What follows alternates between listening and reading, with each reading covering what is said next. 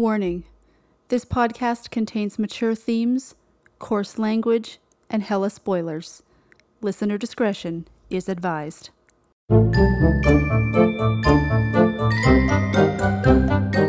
to Love and Horror, a podcast about opposing film genres and the women who love them. I'm Deanne, and I love horror. And I'm Laura, and I love romance and drama.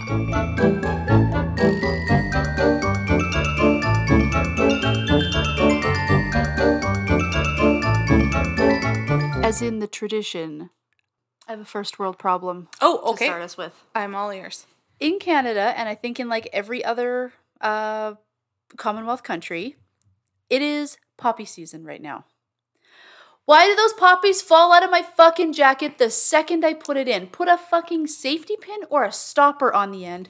Because there are so many poppies all over the ground now. Yep. Because they stay in for like a second, and then when they're not like stabbing you, they like fall out of your jacket, and then it like stabs your leg or something and it just it makes me so mad Um, Tracy from Wisconsin's youngest uh, stepson is in the Oh. cadets. okay yeah And I think that's where it came from. Was he Oh. was selling them. So it's like this one's legit. It's just like a little enamel.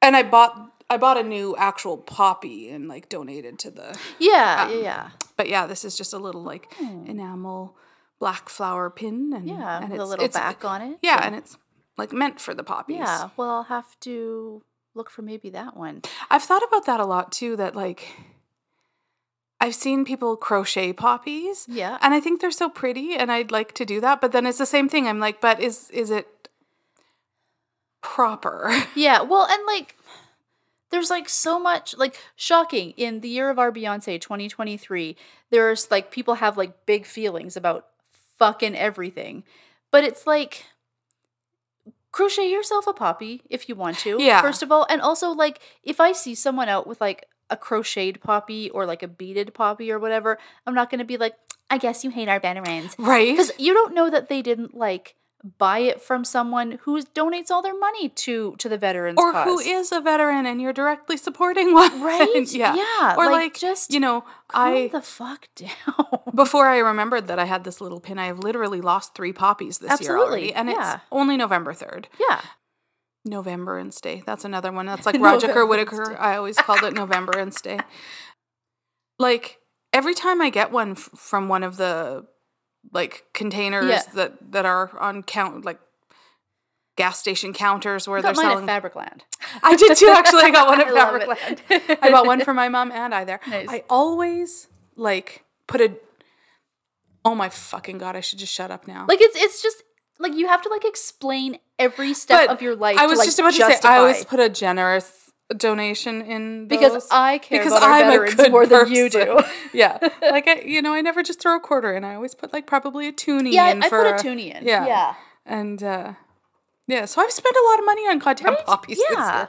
But okay, can can we get a little political for a second? Let's do it. First time ever, last time ever. Never gonna do it again. because that's what you come to love and horror for. right. Is okay. So in the trend of our government making excellent choices, have you heard that they're passing legislation to make it illegal to um, tell somebody they can't wear a poppy? because that was such a big outcry that was happening all the time. Because that- yeah, that's a thing that happens. We definitely need to uh, virtue signal that and right. and make an issue where there isn't one, so that we can say, look, we we Yeah, care we- about the we veterans. All all the, the all you libs don't care Yeah. about the veterans, and it's Yeah, like all you care about is your trans kids not killing themselves.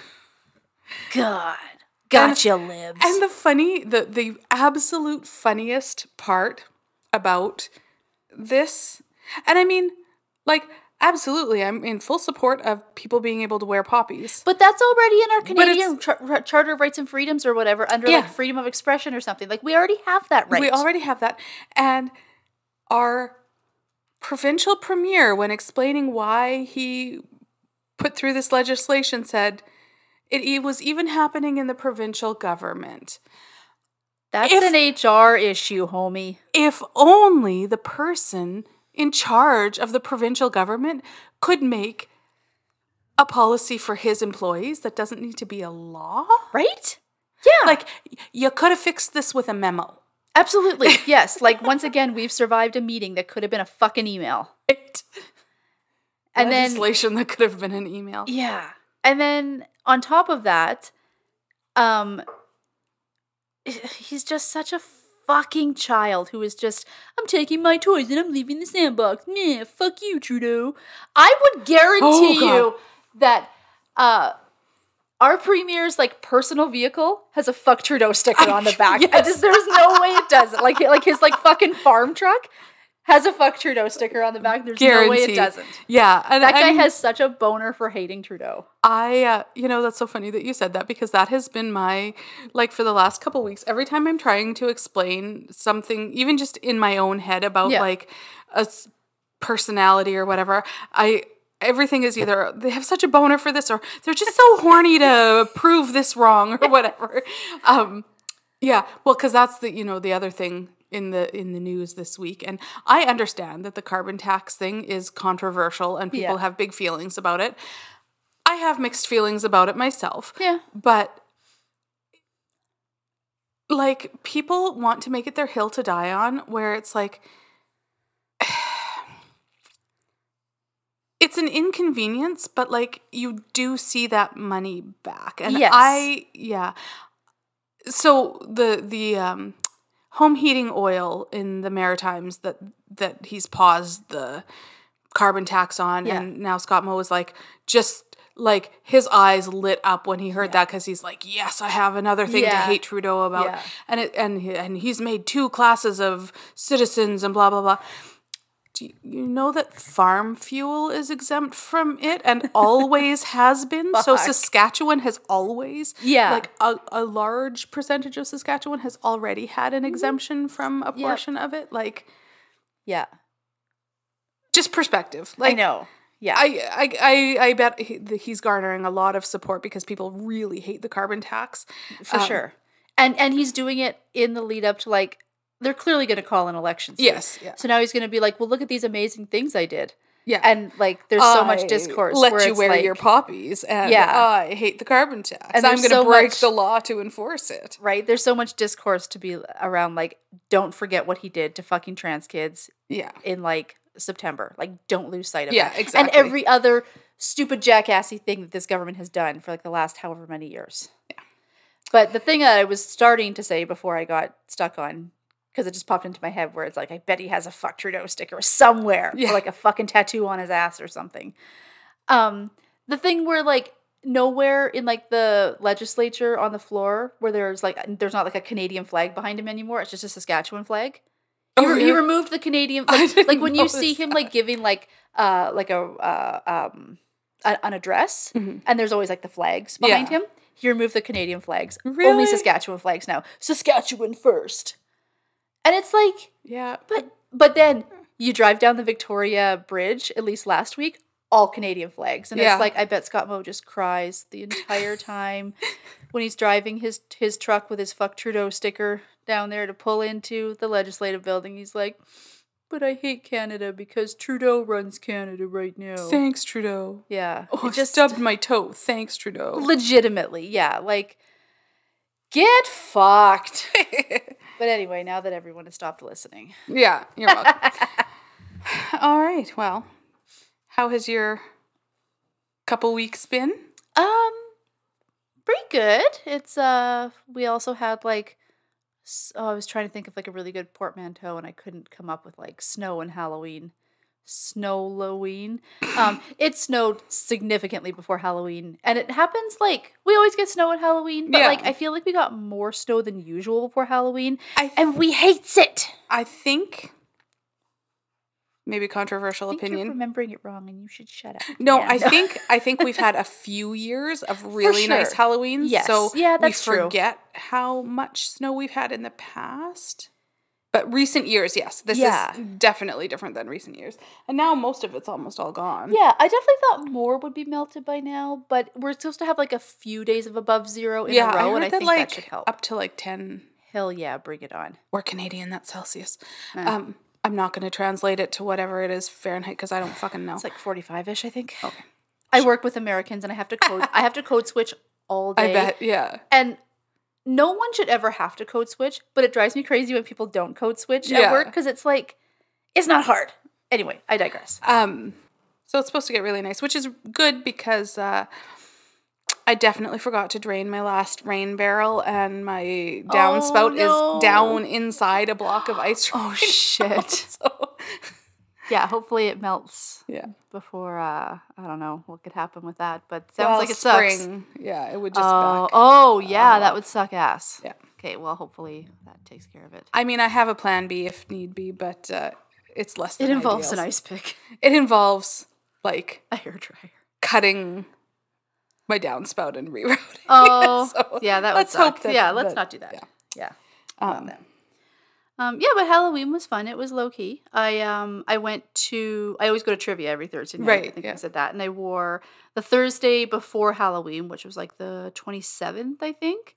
Um, it was the like twenty sixth because the twenty seventh was the day that our last episode That's right. came It out. was the and it was day. the spookiest day of the year. Um, so they like made it very known, like it's like all like spooky Halloween trivia this week. So to me, that just went without saying. Fucking costumes, let's go. And the host wore a costume and I wore a costume and no one else did. And he and the host is very like like he will like call people uh, like he all the time he says like boo that team boo that team.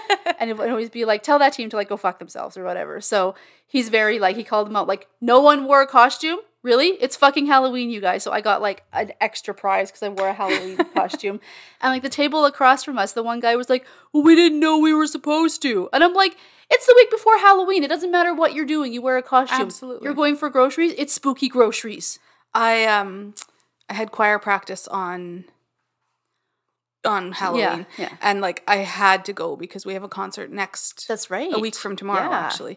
Um so and I've missed a lot of rehearsals Oh, this you? year. Yeah. Yeah. I've just not had the spoons. Oh, that I've sucks. just been really like burnt out. yeah um yeah so but i i wore a costume to work and uh if you've been on our instagram you'll have it's seen the best costume you've It's ever done and i don't blame you for like This is- reprising it yeah, I think- or reprising it because it's it's great this is i think like the fourth time i've worn it it's my kind of rule of thumb is this office full of people hasn't seen there it you go yet, so yeah yeah yeah Um, so I wore my Flo from Progressive costume, Yep. and then I wore it to choir practice, and I was the only one dressed Yep. up. And it is so funny because like it's a it's the costume is a uniform. It's Yes. like white pants, a white polo shirt, and a white apron that says Yeah. Progressive.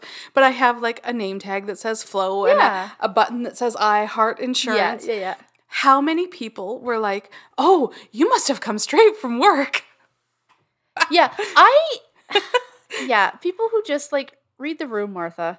Like i remember when i was before i was driving uh, when I, I was like still taking the bus i think it was like my first year in my current job. So this was like years ago um, when I look back on it now, it's like that was kind of an extreme costume to wear to the office, especially when I had only been in that position for like six months. I wore like a gnarly zombie costume. Yeah, but I mean, yeah, Halloween is your it, it is my jam but it's like a very like like financial and retirement services and like not like super buttoned up but like it was it was like i was like full of blood and like scabs Yeah. and stuff and like my clothes were all bloody i won the fucking costume contest that year but i remember i like went out to like wait for the bus and it was like on halloween day so it's not like it was like the 29th or whatever Yeah. so it's not like it was like weird like i got on the bus and lots of other people were dressed up so it was cool and my one neighbor who like I just hated. I feel like I always talk about neighbors that I hate. I swear to God I like people, but like the ones that I hate I really fucking hate. and they always end up living next to you or above you. And so this one lady, she was like already at the bus stop and I was like, "Oh, great, she's here." And um but I'm I'm a nice fucking person. so, I'm a delight. Right? I'm a fucking delight. I'm a ray of sunshine. So I got to the bus stop and I was like, oh, good morning. And so I looked all like gnarly, like Yeah. I was undead. And she came right up to me and she's like, oh, sweetheart, did you hurt yourself? I'm like, yeah, and I'm undead, so look out or I'll fucking bite you. Like, I was just like, no, it's Halloween. And then she went into this whole thing about like, oh, I didn't even realize it was it was Halloween. I hate Halloween. I never support Halloween. Um, people sacrifice black cats on Halloween. Oh And my like, god. wow, does your back hurt from all the gymnastics you just did? Right? Like, what are you? I was like, okay. I'm just gonna put my earphones back in now because I don't even know what to say to that. Yeah, I'm just gonna. I'll just be in here. I'm ju- I, um, I have to go over here now. But that just made me think of a funny TikTok that I saw last night. Yeah. of course. Yeah. Um, I read this article on TikTok.com. that was like it's it, it was using a sound that I that that's used quite a bit that's just the sound of like a woman crying and kind of sniffling and um it said it said on the screen time to put away the halloween decorations and she's crying and she picks up her black cat and puts it in a tote I'll see you in so 11 months, Yeah. Scruffles. it made me chuckle But I mean, legitimately, I don't know if like it's they do this so much anymore. But I know for a while, like animal shelters like wouldn't yeah like adopt out black cats at the time. Yeah. maybe not so much as like a sacrifice thing, but people always like get like, oh, look at this cool accessory I have, Yeah. and then they like now it. i'm done with it yeah, like at at Easter time, like you, people always want to get like, look, we have little like chicks and bunnies, Yeah. and it's like, but that is a living thing, right Like, what's wrong with you? yep So, yeah.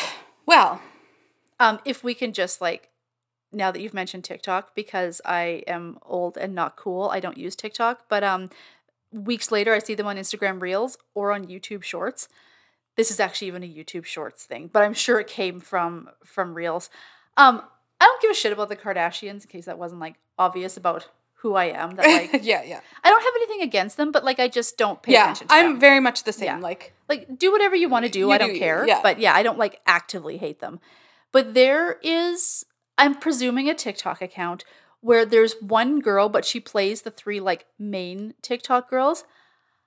I am obsessed with She's this. so channel. good. I know exactly you're favorite is about. when she does Kourtney, I think with the nails. with the nails and she just has these little like like hmm not the market or like not an avocado it's like i went down down such a rabbit hole be like is that how that girl actually like does she actually like make these like weird like snide i don't know if it's kourtney or if it's khloe i get them both I mixed up think that's Khloe.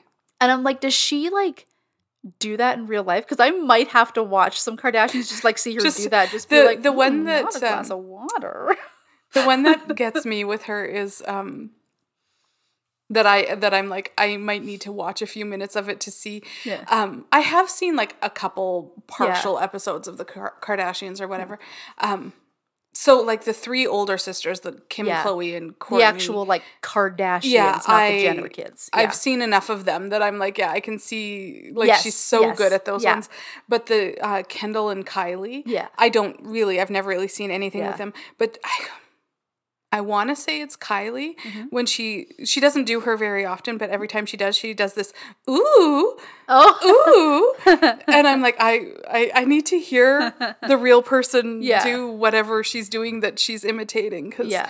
yeah, it's so funny. Ooh. I just love how she like the way she talks is like so and I don't really know if the Kardashians do this, but I can tell what she's doing. It's like I am talking in a way that moves my face in the least so I don't get wrinkles. And or I've had Botox and I can't move my face. I think it's probably a combination. Kim, people are literally dying. I I will watch way too many of those in a row because I'm It's- just she's so good. it. She's yeah. so good. but um, but yeah, the the Khloe one is just my favorite because Yeah. her hair is just like weird Barbies. Like weird Barbies in every video, it's just getting crazier and she's like crazier. ripping her like fake nails through it and they're like just sticking in her off and- hair and she's like not a piece of sugar. Like it's just so good. I don't even know like what her fucking name is but I'll, when i'm editing i'll like edit in a piece where it's like it's this person Yeah. so you guys can enjoy it too because she's Um, fucking great. Editing deanne here the tiktok user we're talking about is yuri lamazbella So I know we've rambled on for Yeah. a long time already, but I'm just going to briefly say that um Yaya got a new job. Uh, that- that's right yes sorry that we we buried the lead here Well, I mean, it's very new. I haven't start I don't start for like 3 weeks yet, but um I, we announced it to my team yesterday and then we were laughing that like I just wish that I could because I've been there the longest. I humble brag, know the it's not even humble, it's just brag brag. Um, I know more about our system than like anybody in my Yeah. department and I'm like so we have to spend that and that's even why I've got 3 weeks I negotiated with the new job to give me an Oh, extra week so Yeah. that it's in the same kind of field like they know what's going on Yes, in yeah. in my world so um they they were fine giving me an extra week um but I was like, if I could just like mind meld somehow, can I just take my brain and put it into somebody else's? And I'm like, nobody else wants my brain. There are too many wieners up there. Uh, too many wieners in there. There's too many wieners.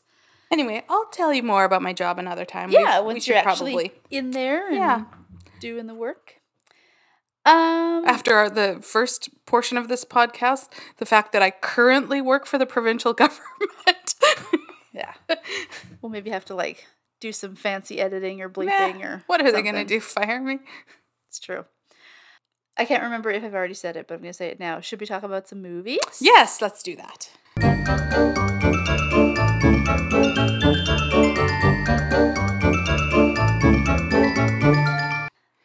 Okay.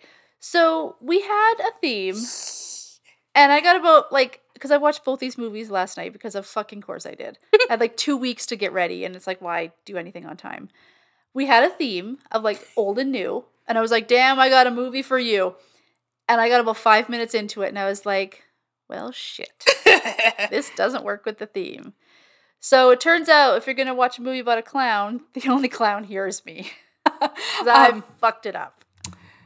Which I am so okay with because let's be real, if anybody's gonna fuck something like that up, it's gonna be me. So I'm just so glad it wasn't Oh me. man. So for the theme of old and new, I was like, oh perfect, we'll watch it. And it wasn't until we got into until like I got like barely past the credits where I was like, the old and new part doesn't happen until part two. Well shit.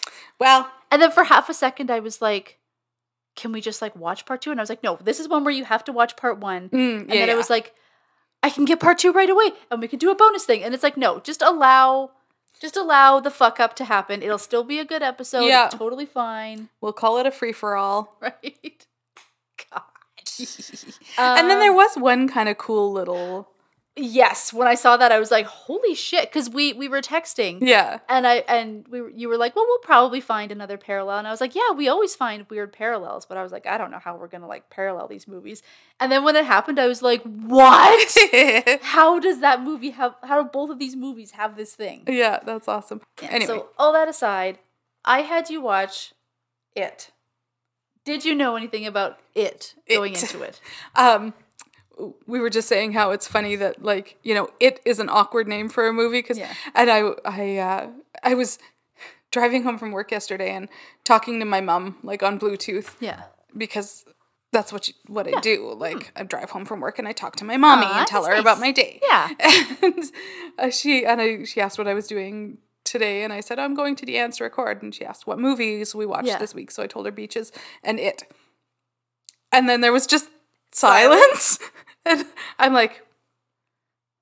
Stephen King's It. Oh, there you go. Stephen King's it. Yeah, that's a good way to. oh, she's like, I thought you were about to say, and it was something, you know, tell and me. And it and she's like, oh, she she's lost for words. Like it, it what? Yeah, Yeah. I think she thought we lost connection for Oh. a second. Anyway, so I did know a little bit about it. I uh, I knew that it had to do with a clown called Pennywise. I knew that in this 2017 version that we watched, um, I knew that Bill Skarsgård was Pennywise. Yep.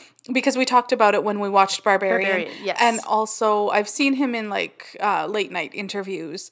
I saw him doing one where he like showed how he got into the Oh, face. Yeah, yeah, yeah, yeah. Um, yeah, and he can just do it. Like, It's it's crazy. Yeah. Yeah. It's like how how do your eyes work independently of each other? and and like, how does your mouth turn into that shape? Right? I Yeah. knew, I knew, like, I was familiar with the visual of the little boy in the yellow rain jacket with the Yeah. boat, Yeah. the paper boat, and um, the red balloon. Yeah. you know, like Yeah. a, a lot of the imagery of it, I'm very familiar Yes. with. Yeah.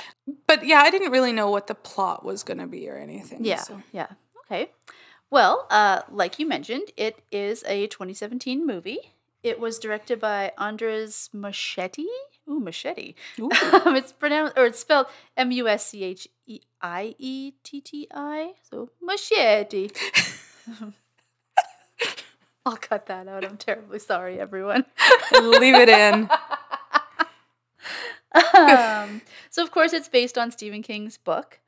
Um, it stars Bill Skarsgård, Finn Wolfhard, and Jaeden Martell.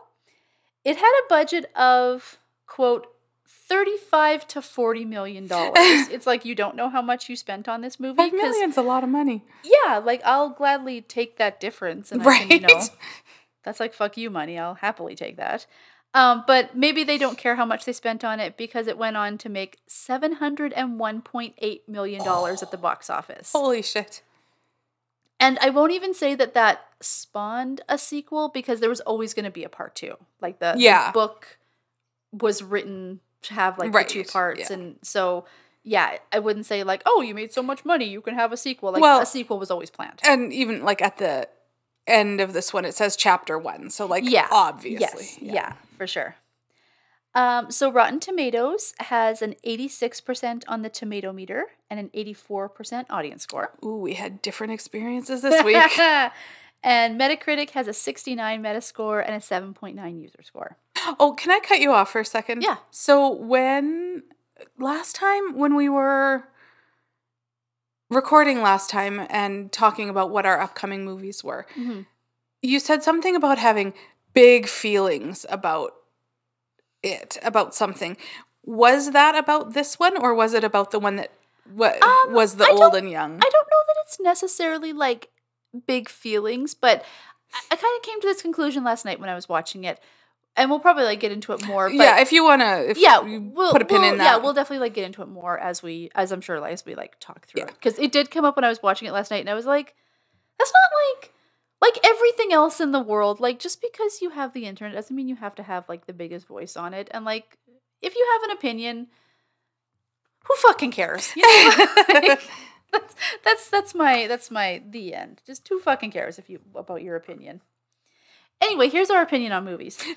Um, so I did, of course. Um, Uncle Roger did not review this, Right. but uh, the Ghost of Uncle Roger gave it three stars, and they said what Bill Skarsgård does with the role works well, precisely because he doesn't appear to be laboring so hard to frighten us. He doesn't vamp it up. He's coy. He toys with these kids, making his sudden bursts of insane clown hostility that much more shocking. So a lot of the reviews were very like Bill Skarsgård for president. Like they were like, he sells this movie. yeah, So I can see that. yeah, um, and then Bloody. Dis- Which Sorry, sorry. Yeah, go is is interesting because like actually he's in it very little. he has four minutes of dialogue. Really? Yeah. Wow. Yeah. Um, and then Bloody Disgusting gave it four out of five skulls. And they say, while it isn't a perfect movie, it still achieves horror greatness on so many levels. The flick clearly follows the same beats as Elm Street and manages to deliver equal frights all of these years later. And some and for the first time in a long time, someone has made a children's horror film that feels dangerous, which is that nostalgic sweet spot that we're all craving right now. A timeless horror gem worthy of repeat viewing, it is an instant cla- horror classic that will haunt audiences for years to come. So, yeah, there was uh Yeah, I guess I'll just like kind of like the the feelings I had were like I think because this was such like a a big like movie cuz like it's it's a Stephen King Yeah. thing and there was the miniseries that came out in 1990 like that was on TV. Oh, I didn't realize. I knew there was something, but I didn't realize it was a mini series. Yeah, I thought was it was like- just a movie. It was like two or three parts Oh, that was on probably NBC And or wasn't it, ABC like, or something. Tim Curry or something. Tim Curry was yeah. it. I know like Jonathan Brandis was in it. Oh, really? Um, a bunch of like notable like 1990 kid faces. Like Oh, you, okay. you'd look at the cast and be like, oh yeah, I know those people. Yeah. um, I've never seen it.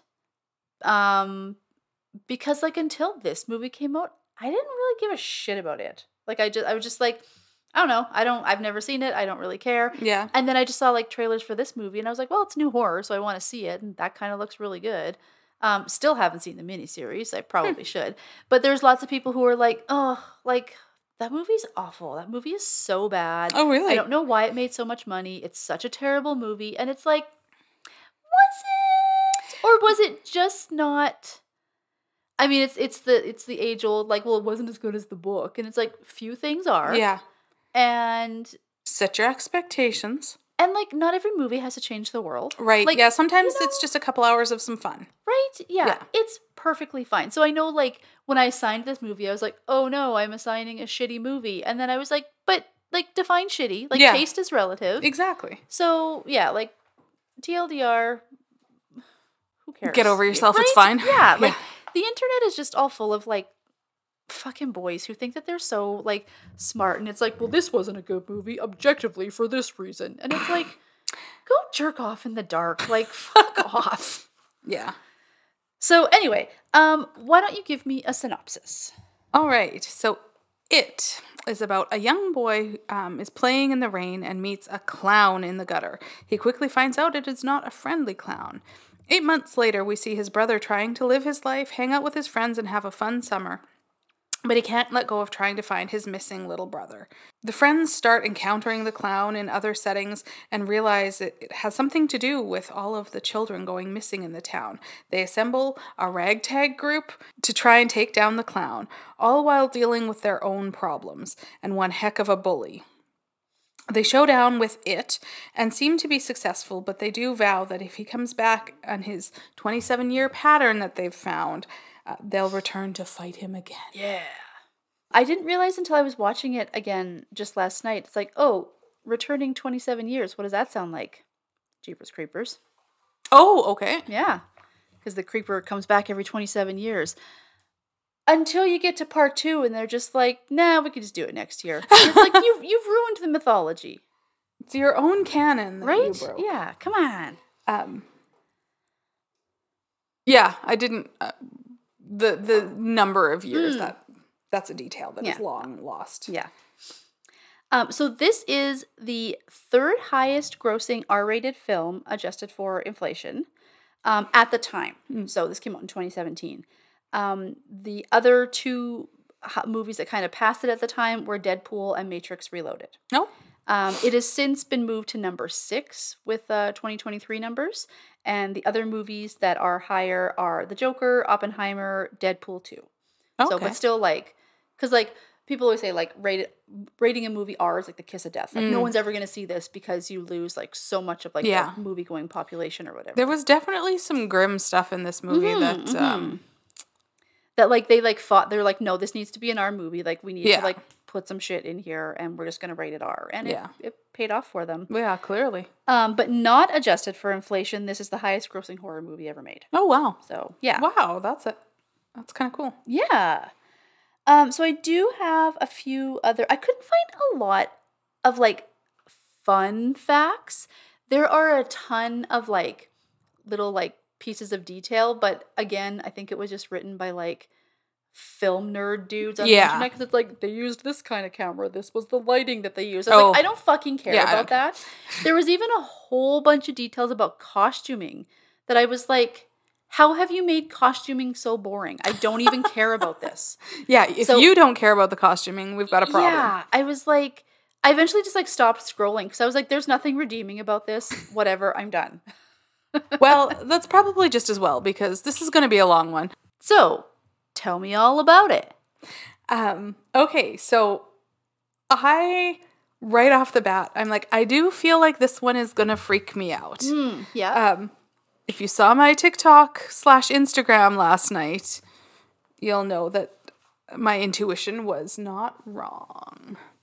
Um, but I love I liked how it started with like such a relatable moment of this little kid going into his own basement in his own house and the lights were out and he was freaked out and he saw something and ran up the stairs Yeah, and I'm yeah. like that is such a real moment. it was very like Home Alone, like where Kevin Yeah. like goes into the basement and But like, you know, I was gonna say every kid, but you grew up in an apartment, so you maybe didn't have this experience. But like, I grew up in a house with a semi-finished basement, and like when I Mm. was, it's it's funny the stages you go through in life where it's like I'm scared to go into the basement alone. I like to go play in the basement alone, but it'll like go in the crawl space and it'll freak Oh, me out, kind of yeah, thing. yeah. To then like when you're a teenager and you're like. I am moving to the basement. Oh, and yeah. yeah. That was like how you knew you were a grown up. Was Ah. you got a bedroom in the basement. yeah, definitely did not have that growing up in my two bedroom apartment where I shared a bedroom with my sister until I was like 20. um, I uh, there were there were a lot of things in this movie that I felt like were relatable like that as a kid who grew up in the 80s. Yeah, oh, for sure. Um, yeah. And that kind of like scary basement was one another thing that I I made a note to talk about and I didn't really know where to fit it in here, Mm-hmm. but I really liked a lot of the like the costuming and the the set dressing and stuff Yeah. was all real 80s to me. Yes. You know, a lot of times you'll see things that are set in the 80s and the decor and stuff is actually more 90s. Yes. Because people think 80s and they think neon and bright and wild, but Yeah. no, the 80s was brown. Yes, yeah. Yeah. Like I was telling uh, you before uh, we started recording how like there was like pictures of like my family from like 1980 or whatever. Yeah. And my sister was like, "Oh yeah, I've seen these pictures or like similar pictures that with that brown background." And I was like, "No, just everything was brown. There Yeah. it wasn't like a special background. Just everything, Everything was was that color." brown. Yeah. Brown or orange. It was all like a holdover from the 70s because it's not like it turned 1980 and they're like, okay, new decade, new colors. Yes, It was like, yeah. you know, the end of the 80s before things started getting bright and colorful and like stuff. there's there's a real like on Amazon Prime. There's a few like straight to Amazon kind of uh, horror movies right now that are like all set in 1987, and it's all like neon and crimped Yeah, yeah. and this and that, and it's like maybe like super like high fashion people or like people in like bigger centers were wearing that, but like small town kids back then in the 2000s today jeans and a white t-shirt. You put Yeah. jeans and a white t-shirt on any kid and they could be from anywhere. Like it's Or a classic for a reason. and a striped t-shirt. Yes. Um, yeah. Yeah, like to me, the neons and like the crimped hair and that kind of stuff started more like 91, 92 Yeah, kind mhm. of. Anyway, Yeah, I, I really no, liked yeah. it. I liked that it really did feel true to It the just time felt like frame. like they were like normal kids. Yeah. Yeah. Yeah. And um I like when you see in movies and TV shows and stuff where you see kids' bedrooms and they look like a kid's bedroom. They don't look like these big like professionally decorated. Like this is what a professional decorator thinks that a kid in the 80s bedroom looked like. yeah. Yeah. Yeah. Yeah, so then we quickly very quickly things start happening. Yeah. Um the boat the the kid's got his boat and he's it's raining and he's making the boat go down the gutter and it gets going fast and the poor kid runs into like Just a barricade just smacks his head. Yeah. And then uh he the boat goes down a, a storm sewer and um you know, he's so worried his brother's gonna be so mad, and it's like it's a paper boat. He'd probably make you a new one. Yes. Yeah. Yeah, and then so the kid's looking in the storm sewer and you see the eyes light up. And it's like, I know this scene. I know this moment. sure. This is so pop culture, Yeah. But it still startled me. Oh yeah. yeah. So I, I jumped a little bit there. I love in that movie where or like in that part where he's like, "Oh, I like I lost my boat and like Bill's going to kill me." And and it's like, "Oh no, your brother isn't." It's like, "Oh, but that's Bill Skarsgård and he is going to kill he you." is going to hella kill you. So he's the, the little boy's like, you know, I'm not supposed to talk to strangers, and then he introduces himself, and, and they go, now, now we're not strangers, and I'm like, that is such a real thing that like yeah. predators use, like, Yeah. oh, now we're not strangers. There's like so I've thought about that so much in this movie where it's like the way like kids make sense of the dangers of the world. Mm. Like there's a monster after us and like a monster is trying to get us and it's like I mean the monsters are just people they're Yeah. doing awful things but like how do kids make sense of that? Like oh it's just it's this monster Yeah, that's coming to get us. And I'm like, holy shit, he's freaky. I already don't like this. and then in all caps, my next line is just, oh my God. is, he that, is just that when his arm got bit off? bites the little boy's Yeah. arm off and then uh and then drags him into the gutter Yeah. in, in a pool of blood. Yep. And I'm like, well, I I knew Pennywise was an evil clown, but I don't and I don't know what I expected, but it wasn't that. I'm like, we're only two minutes in, and I already want it to stop. Oh no. I want my mommy. Oh. Um, and I'm like, then once again, this is all before the freaking credits. Yeah. And I mean, there wasn't big credits. It was just a, like a quick Yeah, little thing. yeah. But but I'm like, yeah, this is just the intro. Yeah, yeah. What the hell am This I? is just setting the And this is a two hour and 15 minute movie. We both picked long movies We this did, too. yeah, So, yeah. so the fact that you watched them both in one night Yeah, you know, I'm just a glutton for punishment. So you got five minutes of sleep? Yeah, well, you know. I was like, we haven't even started and I'm freaked out Yeah. and I don't like this and I want to go home. Um, I don't oh, like I am home. oh no. Um, and I'm like, this, yeah, there's we got a long, long haul yet. yeah. So the next scene is the kids at school and it's like their last day of school. Yeah. And we see this kind of chubby, nerdy kid getting on his bike and he's Yeah. got a model and he's crashing it in the girl comes up and starts talking to him and asks what he's listening to in the uh, in his earphones but before before I talk about what he's listening to Yeah. which was so good um, that was a sweet banana seat oh man, I have one of those bikes. I did too with Yeah. the big tall handlebars Yeah, and the with, like, banana the, the ape the ape hangers. Yeah, the- yeah. yes. um, yeah, and then she takes his his Walkman, Walkman, and uh, he's listening to New Kids on the Oh, Block, man, and I so love good. it. And then that inserts so many New Kids on the Block like inside jokes. So good. I just So good. loved it. I. It was such a nice little reprieve from like I was so freaked out and then and this movie did that the whole way through. It did it really well. Where it got Yes. like really scary and then like like scream laugh out loud moments. Yes. Yeah. Yeah, I, I like scared screamed and laugh screamed yeah, all yeah. through this movie. Yeah. I love when he Um, was like, "Oh, please don't go, girl. It's another." Yeah. That girl that plays Beverly. oh yeah. She's so lovely. She's yeah. so I love her. there's just like something about Yeah. her. Yeah. And I I like right away noticed it and I'm like, do I want to comment on that? Like look at this girl's physical appearance, but she yeah, was but just she's just so like so pretty. cute and yeah. so sweet. Yeah, she was in Asteroid City that I saw this summer, which was so fucking good. I Oh, don't really? think I've like never heard of anyone- it. Oh my god, it's a um. Oh, who's the guy that makes the really stylized movies? He made like the Royal Tenenbaums and like uh, Oh. Hotel Hotel Budapest. yeah, yeah. Who the fuck is that? That guy, Wes Anderson. I was gonna say that and then I'm like, but then I second guessed myself and then Yeah, it was like the Coen brothers. No, not that. But yeah, um, she was in that, and that movie is fucking amazing. Everyone has to see it. Oh, that's what you at some point this summer on your Instagram had a dressing like a Wes Anderson Yes, movie to go see a Wes see- Anderson yeah, movie. And yeah, I'm yeah. like, oh, I didn't know there was a new Wes Anderson yeah, movie. it's so good. You should see it. But yeah, she was in because I was watching it and I was like, this girl looks familiar. Like, who is this girl? So I like IMDb'd her, and I was like, oh, she was in Asteroid cool. City. So yeah, Um, and then the Bill, the like main kid, Yeah, yeah. gets home, and the poor kid is just trying to figure out what happened to his brother and where he is, and you can tell he just feels so bad and like Yeah. he was alone with his brother when it happened so he's like they don't dive into a lot of that kind of stuff but like you Yeah. can kind of draw conclusions that he probably feels oh for sure. really guilty about it. And his dad just shits on him. And it's like, like, yes, maybe this kid does need to come to terms with the fact that his brother is gone and he's dead and he's not coming back. But like, But we can like gentle parent that a little. yeah, like it's only been eight months. yeah, yeah. It hasn't even been a year. Yeah. So like, yeah. that's hella traumatic. And yes, as the parent, you're traumatized too, but also you need to um, take care of your child that's still with you. Yes, yeah, I think that like that was really real because I think that happens a lot. Where Yeah. like if like one kid dies or like something gets like really sick or whatever, Yeah. the other the other kid sometimes is like, Falls through the cracks. yeah, they're like, yeah, that kid is sick, but like I'm still here, Yeah. like I still need parents or whatever. Yeah, exactly. Yeah. Have you ever watched My Sister's Keeper?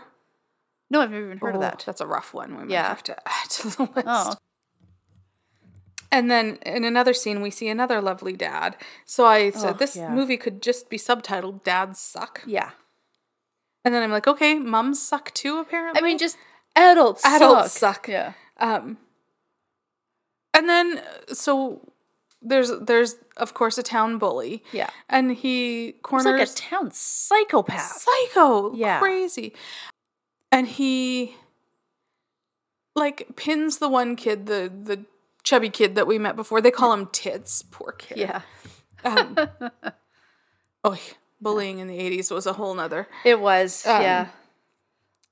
But he's like actually like carving his name into his stomach, and I'm like, oh, that's just so awful. This poor kid. Yeah. I even just thought about how like even before they got to that point where they're just like we have to find him and like beat him up and it's like but for what? Like You're obviously like a lot older and stronger and bigger than this kid. What is Yeah. what, like what why are you so obsessed with this kid it's just Yeah. it's yeah it's just weird like and like that's like a a very real thing too but it's like as an adult you look at that and it's like what is wrong with you Yeah, that you yeah. feel the need to do that like what is so And, broken like, in you He was chasing this kid and saying like, "I'm going to cut your tits off," and I'm like, a hundred percent. If he had caught that kid, he would have. absolutely yes Yeah, awful. because even after they like fell down that like embankment or whatever you'd think like oh okay whatever like you've got away and he was like saying to his friends like go catch him like i gotta find my knife and Yeah. it's like And they did in that scene give you one little glimpse into why he's like he is because he loses his knife and he's like, My dad's, dad's gonna, gonna kill, kill me. me. Yes. So instantly you know he is a bully because he is being bullied. Yes, and that his- is how like how it always goes. Like there's this like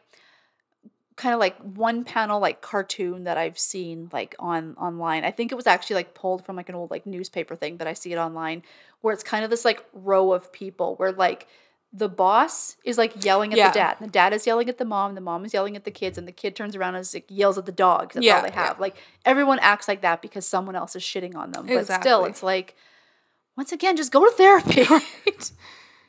A lot of therapy going on Yeah. in the eighties, I think. yeah. Um and then I'm like, oh, is he gonna hide in the sewer? That's not gonna end well. Yeah. I kind of was expecting more Pennywise to be Yeah, Mm-hmm. because they they did that like close up of that like yeah, like, Mario tube thing. it's a me. it's a me, Pennywise. um, I loved the like hypochondriac kid. Yeah, Have you ever heard of a staph infection? that's gray water. Uh, and then we see one of the other bullies um, encounters Pennywise and is taken out, and I'm like, well, Yep. at least that one was a bully. Yeah, but like a bully's lackey. Like I feel like if Yeah. he wasn't friends with that kid, he would be like just a normal like Yeah. hesher like say. everyone else in the eighties. And I just loved like there were so many moments of like awkward teenager, like when they're in the pharmacy trying to find supplies to patch up the kid whose stomach got cut up. Yeah. And they see the girl and she's trying to hide her tampons and Yeah. they're trying to yeah, they're just cool. all awkward. Yeah. So then she decides to distract the pharmacist so they can steal the supplies to help their friend. yeah. And um oh my god, what a lech. Like Ugh. ugh. Like it's so gross, and it's like so gross that she knows at like twelve or whatever. I have this power. Like Right. I I know what to do. And and the like- reason that yeah. she knows that she has that power is because enough men have treated her Yes. that way. Yeah. At home. Yeah. Yeah. Um yeah, cuz then the next thing we see is her at home with her dad and I'm like ew. Yeah. Dads really suck. Yeah. Um you don't see anything that the dad is doing to Yeah. her but it is clear what is happening absolutely. to that poor girl. Yeah. Um, so she kind of sneaks out and meets the boys at the quarry where they're hanging out, where Mm-hmm. they're kind of kind of looking for the little brother, but then they end up just kind of playing in the quarry and Yeah. sunbathing on the rocks and Yeah. stuff. And I'm like, never in a million years would I jump off a cliff Absolutely not. into like cliff diving at all ever. Welcome to one of my intrusive thoughts Yeah. that like I I can never see a, like a steep cliff without imagining somebody jumping off of it and like smashing Oh, down for sure. the way. Like yeah.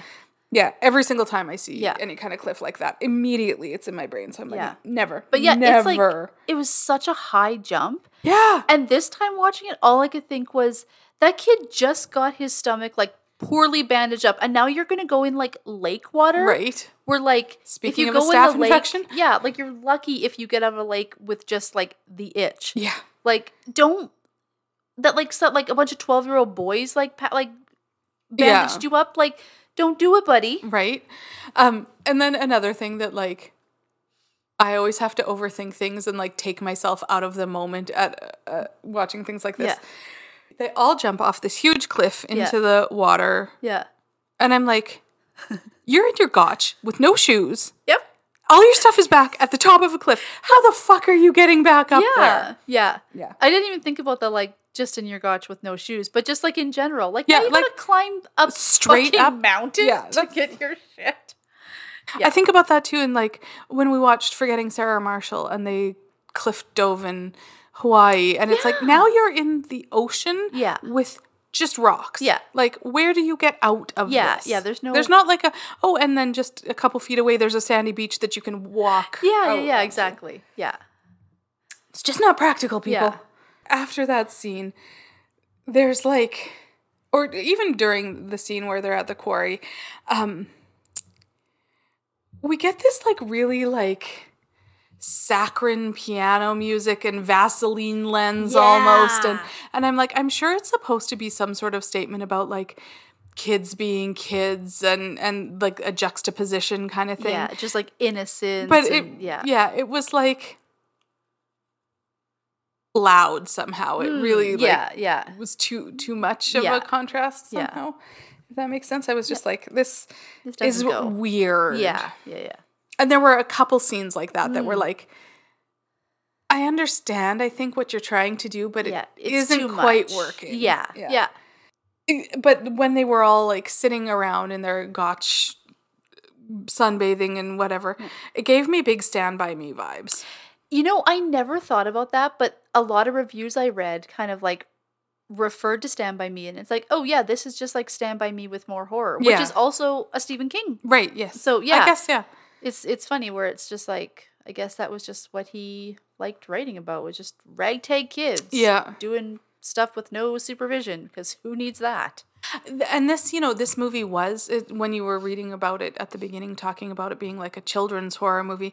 I, I l- found it really interesting how it was like ninety percent kids acting, and those kids were good, Very good, very yes. good actors. They, um, like for kids to carry a whole movie Yes, was really impressive. because like they were the stars like all the Yeah. adults were like secondary Yeah. characters Um, even even like pennywise being like the villain like i said like i said he has four minutes of dialogue Yeah. like the the kids are the ones carrying this movie Yeah, for sure. And kids in movies can sometimes be really annoying. And like I, I was really impressed with Mm-hmm. yeah there's like the quality of the the acting and stuff with these. like these group of kids it's like this like new caliber of like super kid or something Well, where it's the- like we are we are like 12 years old but we are like serious actors, you know Actors. yeah um the one kid, Richie, is in Stranger Things. Mm-hmm. yes right? i wasn't sure if you would notice that because I- you know that show is too scary for you to watch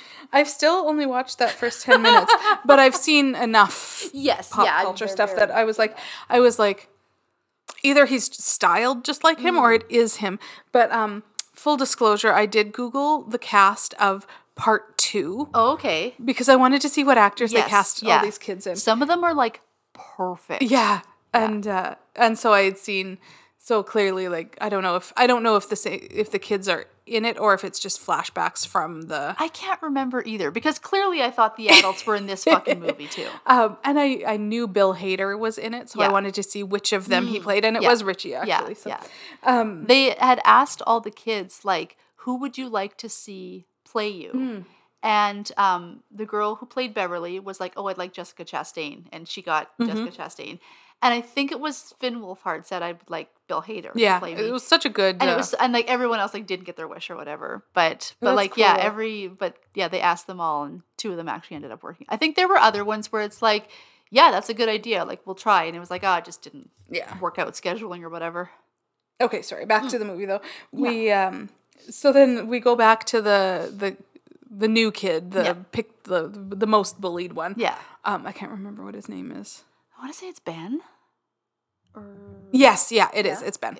Um and he's the one who was listening to the new kids on the Yes, block. yeah. And he's been he's the new kid, he has no friends, so he's been hanging out at the library and he's like finding out some super creepy shit about Yeah. this town and, and its history and he's kind of the one who starts putting these pieces together. yeah So he takes the whole group back to his room to um, show what he's been finding. And Yeah. Beverly, who's the one who heard him listening to New Kids on the Block, Yes. sees a big NKOTB poster on the back of his door. And they just have this little moment where none of the rest of the kids are looking and they. Uh, have this little like Yeah, kind of she's like, knowing, "Mm, yeah, and it was so cute. It was so cute. I love it. and it's it. so like cute that she's like no like you're my friend now i'm not gonna like embarrass you or like Yeah. tell you about it's like cool i'm just gonna close this door and like none of like the boys have to see this but I know. yeah yeah yeah yeah Um, which yeah, then sparks more New Kids on the Block references. And there are so many New Kids on the Block song titles that can be Oh, for sure. Yes. like just play on words did.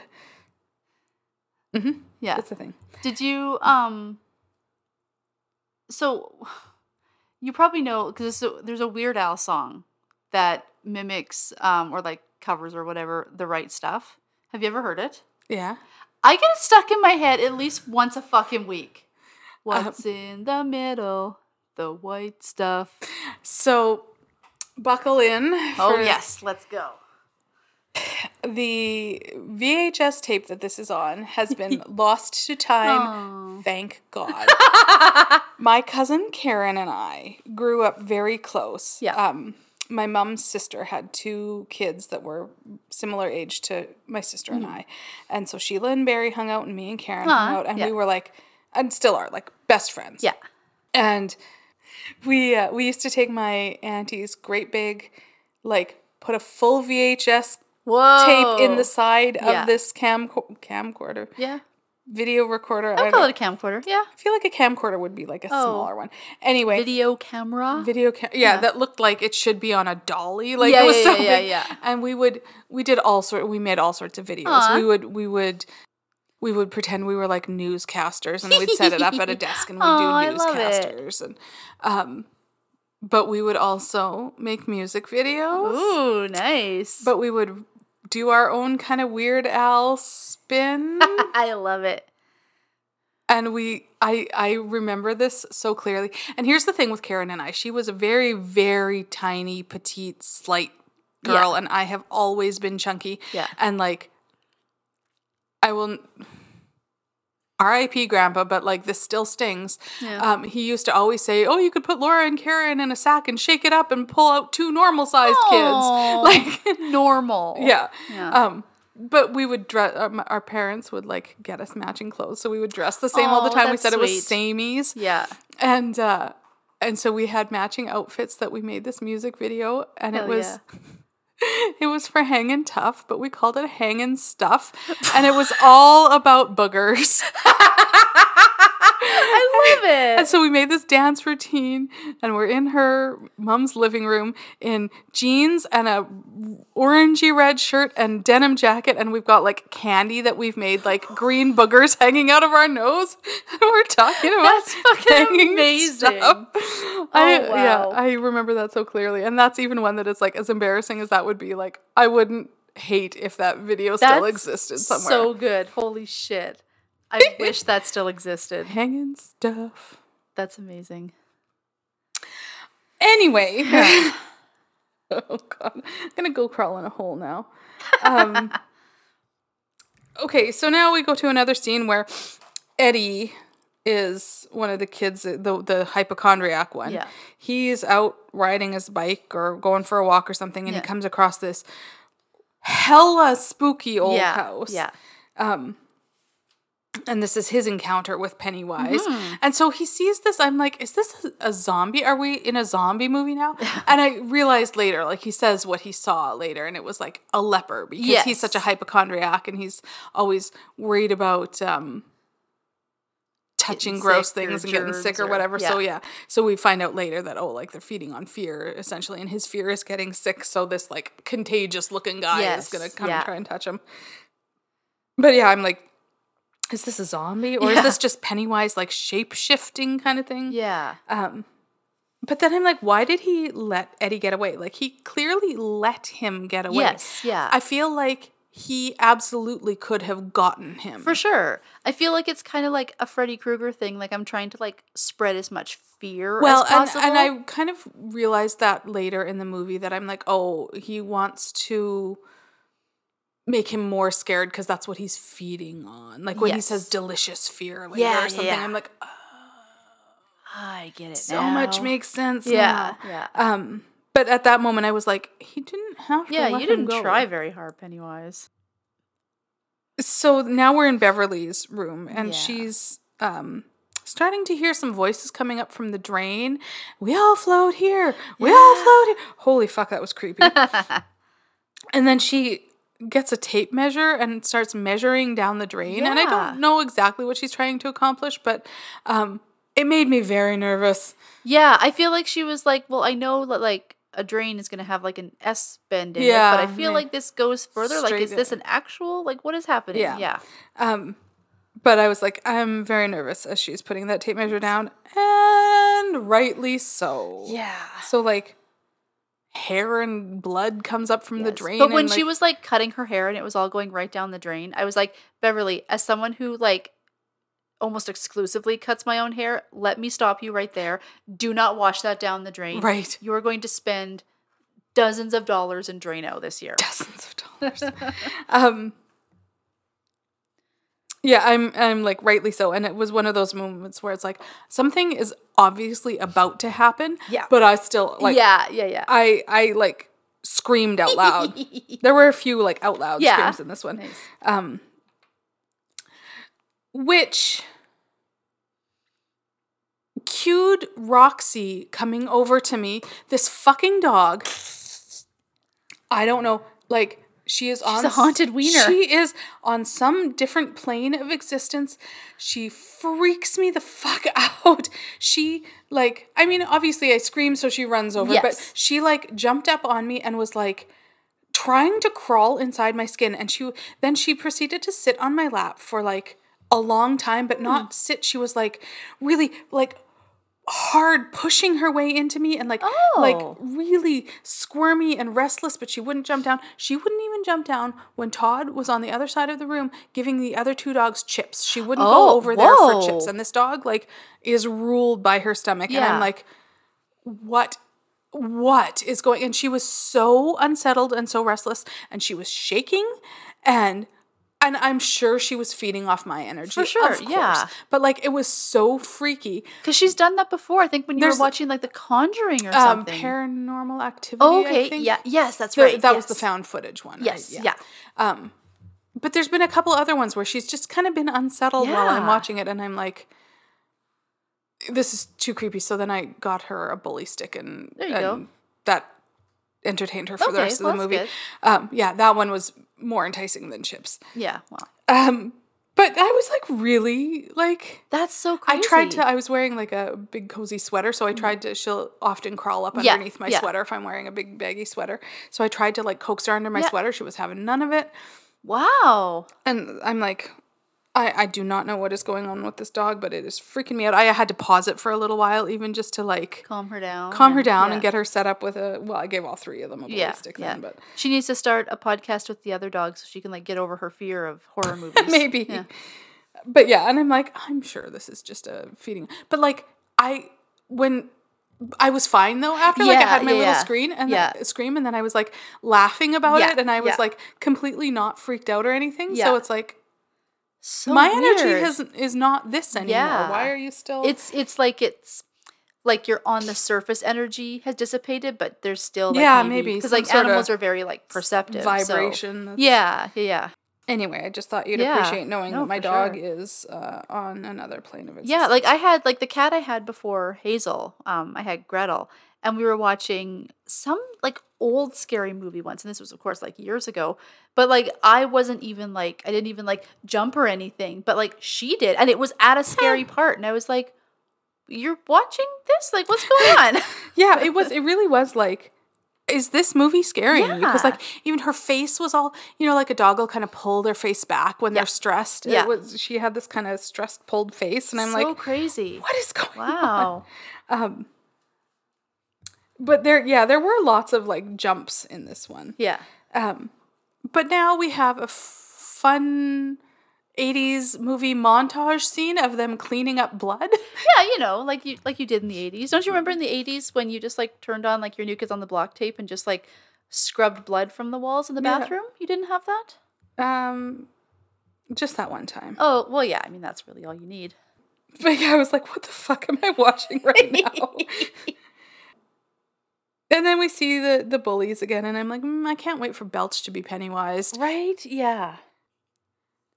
So now the kids are back at Bill's place, and they're trying to put the pieces together and figure Yeah. out where the old pump house or whatever is Yeah. and and where this all started and what's going on. Yeah.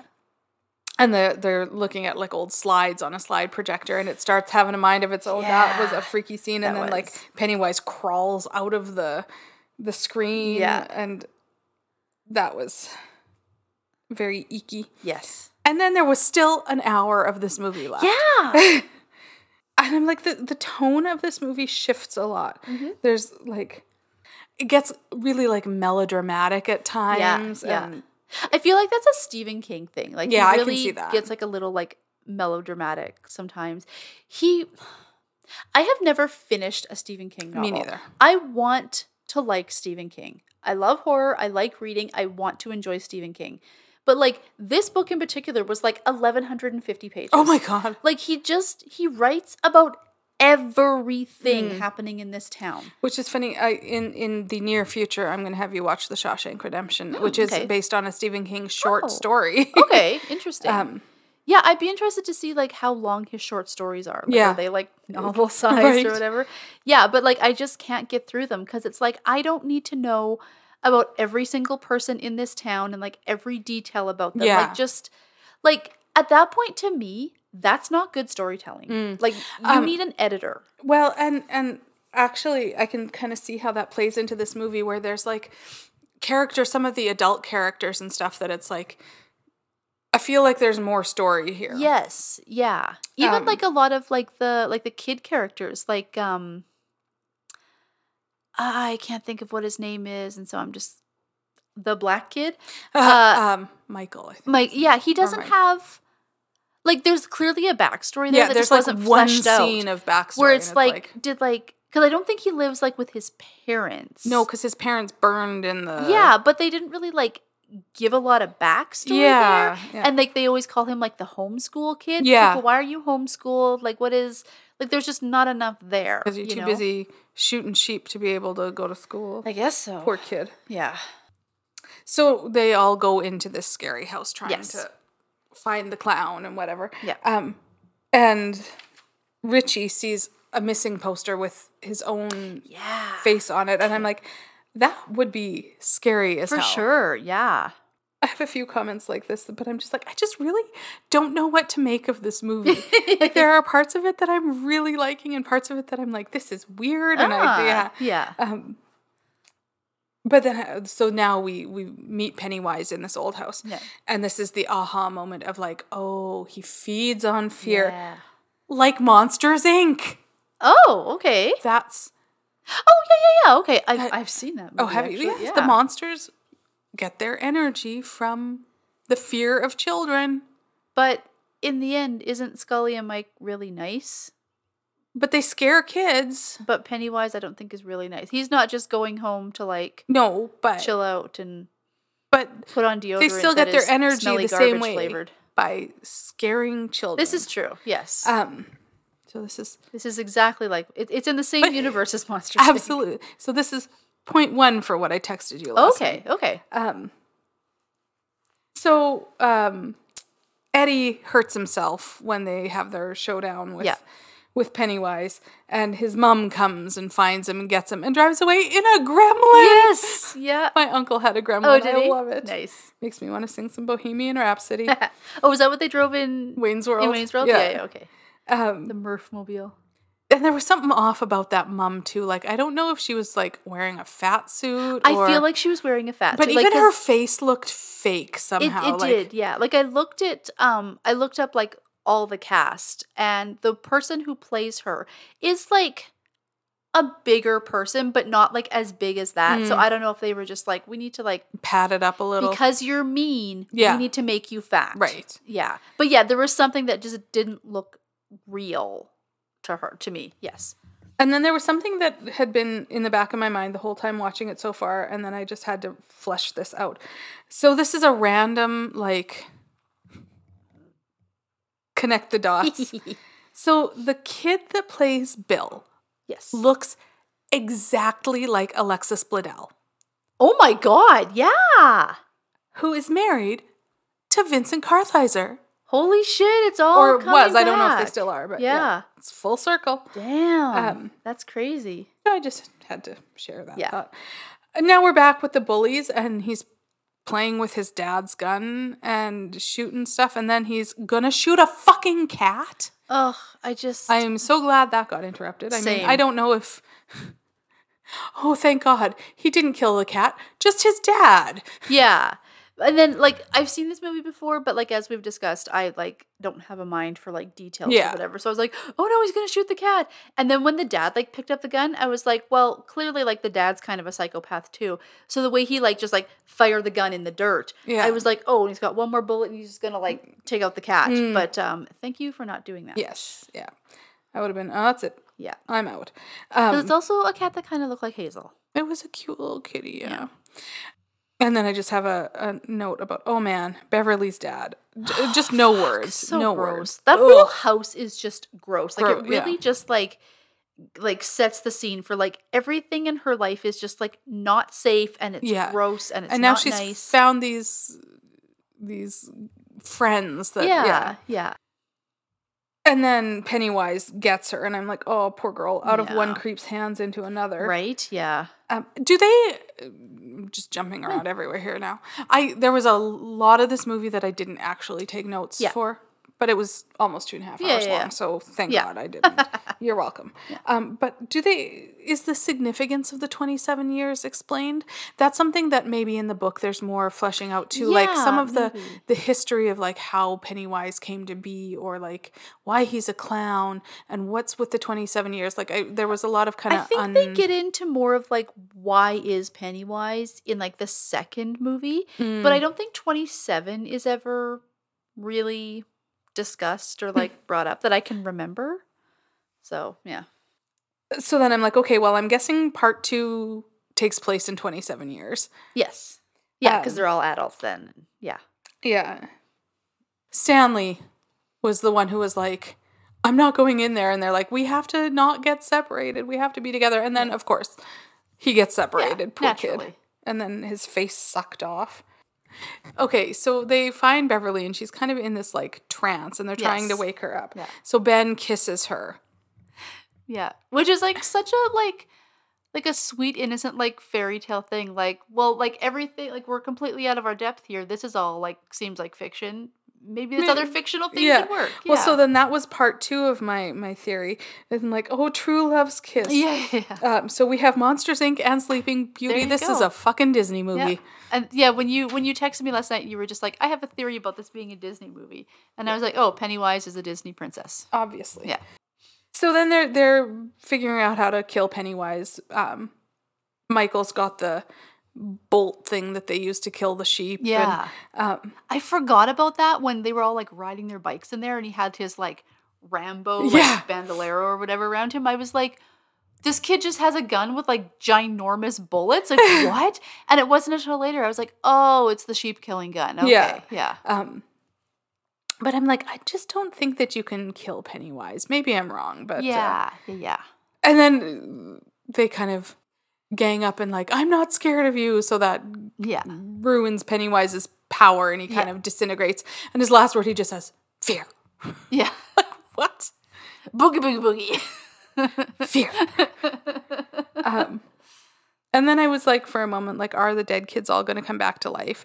Oh, in that when they have their like showdown with Pennywise, we see Georgie, Bill's little brother, the first one Mm-hmm. That was killed, and he's like, "I love you, Billy," Yeah. and and Billy's like, "I love you too," and then he shoots him, and he's like, "But you're not real," and I'm like, I feel like that scene right there would have been a large part of why it was rated R It could be because yes. like killing a like little, a little kid, kid, like, a little cute which kid, like I who was already you, Bill. He like, was already killed once, but this was somehow worse. yes, um, yeah, because it was so like it wasn't like oh a monster ate him. This Yeah. was like his brother shot him. Yeah. yeah, Um, and then like I've seen this movie before and I know how it ends, but like for a second, because he lays there for like a second longer than you Yeah, would expect, and yeah. I was like, oh fuck, yeah. yeah, Um, and then is it Beverly? I think is talking about like kind of when she was was unconscious or whatever. Talking about I saw us when we were older, or maybe it's one of the other ones. I don't know. oh yeah, one of them does say that. I yeah. saw us when we were older. Yeah, Um, and I'm like, oh, the part two. yeah. Um, And then I had this like, how did Richie's glasses not get broken and all that? Like, Right? Didn't we just last week talk about the trope of like the kid with glasses and they fall off and then get stepped on? Like, how Yeah. did that not happen to those huge ass glasses? Yeah, because like that I don't know if kids do this anymore, but I remember like when I was that age, like at that time, these kids are basically our age. yeah, Um, there were definitely like a couple of kids in my school that had those giant glasses with like a strap. around- like, Right. they were like the really like sporty kids Yeah, or whatever. yeah. They had like a strap around Yeah. their head, and it's like I feel like Richie could have you know benefited from that. maybe yeah. But yeah, his his glasses definitely should have fallen off. And then they uh, we kind of end with them all taking a blood oath that they're gonna, if he comes back in 27 years, they'll be 40 and they'll they'll meet back there. Yeah, And I'm like, yeah, I can absolutely see how part two happens. yeah.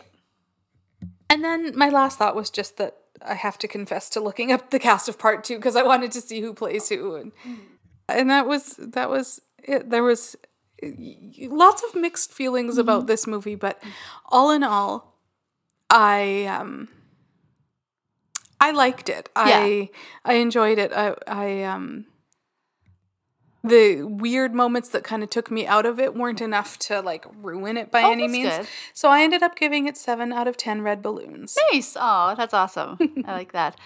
Um yeah, so there's like kind of like this like fabled scene in the book. And I can't remember if it's in the miniseries because I haven't read the Right. book or seen that. Um, but it's definitely in the book that like I didn't know about it until like last year, and then it's like, holy shit, Stephen King, like calm the fuck down. So apparently, there's this famous gangbang scene at the end where like to somehow and I'm sure maybe possibly there's like reasoning behind this, but like to break Pennywise like spell or whatever, all the boys fuck Beverly Oh my god. for reasons. I'm so glad As if that- Beverly hasn't had like a fucking hard enough Right? like Yeah. tween years. I don't know like why that was necessary.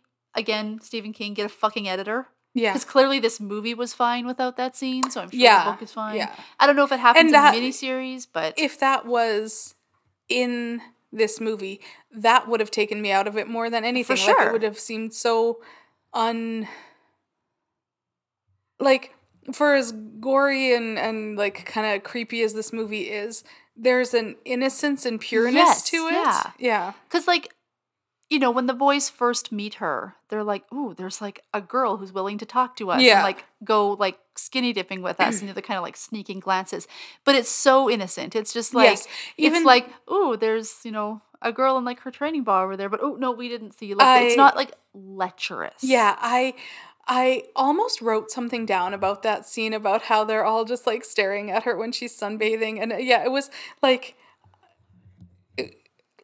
I I hesitated to write anything down about it because you know how people can be, but it did it seemed so sweet the way they were all like yeah. we're seeing a girl in a bra and then Yeah. she looks over and they all look Uh, away and it's like yeah. yeah like I But don't want to make it sound like they're creepy like Yeah. gawking at her but like I mean it's the first time they've seen any girl in any kind of undress right for So- sure. And then like they very quickly just become like, no, that's just our friend. Like Yeah, we're, we're yeah. not we're not creeps to her. She's Right. just our friend. Yeah, and there's you know a couple of the guys that that have a thing for Yeah, her or yeah. whatever, and but yeah, so I I liked it. It was a fun watch. Awesome. Um, so originally, so they had um this was uh, of course, like I said, directed by Andre Muschietti. um, I apologize, Andre Andre Muschietti. Because Um, he's obviously he's listening. This is all he does. He just like Googles his name and then he just like listens to everything about him. Um, so there was a different director before this, and there was like a lot of cast that kind of like went with the original director. Oh. Where I think like Finn Wolfhard was like the only person who like actually stayed through the whole process. Oh wow! So originally, the person who was actually hired to be Pennywise was Will Poulter. Oh really? Yeah. I could see that too. Yeah? Actually, yeah. Um, and then Hugo Weaving was in the running as well. Um, Interesting. And they were like, no, in the end, they didn't go with him and they gave it to Bill Skarsgård because Hugo Weaving could do creepy, but not playful and creepy. Oh, Whereas okay. Bill Skarsgård did that very like, Yes, I'm yeah. Pennywise, the I'm- dancing clown, and I'll bite your arm off. Right. Yeah. Yeah. Yeah, I can see that. Yeah. So Bill Skarsgård spent like was like separate a lot on the on the set, Mm. so he kind of like could keep that like mystery. Yeah. And Freak the, the kids, kids yeah, the kids didn't see his makeup until they were, they were like in Oh. a scene with him, and they were like, "Holy shit, you're Yeah. scary!" Yeah. Yeah. Yeah. If I wasn't scared of clowns before. Right? Yeah.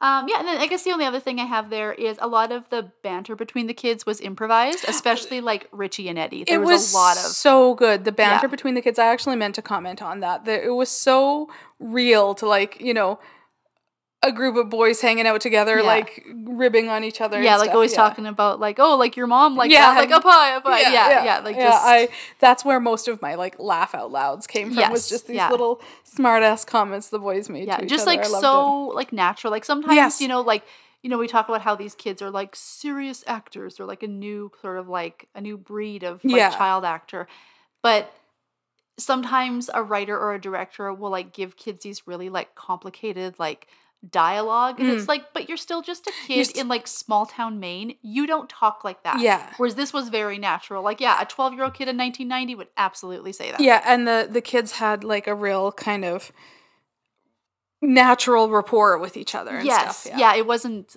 you know i think i rewatched halloween on halloween Mm-hmm. um and i remember when we watched that movie i said there was like a kind of like a um critique of that where like Laurie and her friends don't seem like they're friends. Oh, like yeah. they're just like three girls that happen to go to school to, with each other. Yeah. and they're always just like really like bitchy, and they don't seem like they like match up. Whereas like these kids, they are friends. Like Yeah. you just really get Yeah. that like For sure. natural, organic kind of friendship vibe out of them. Totally. All right. Well, how's that?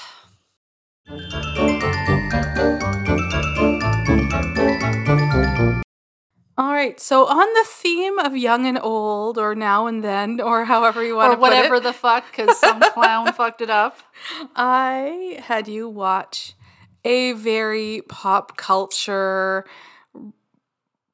drama tearjerker chick flick beaches. You did. You're gonna beach off. I love it. Oh my gosh.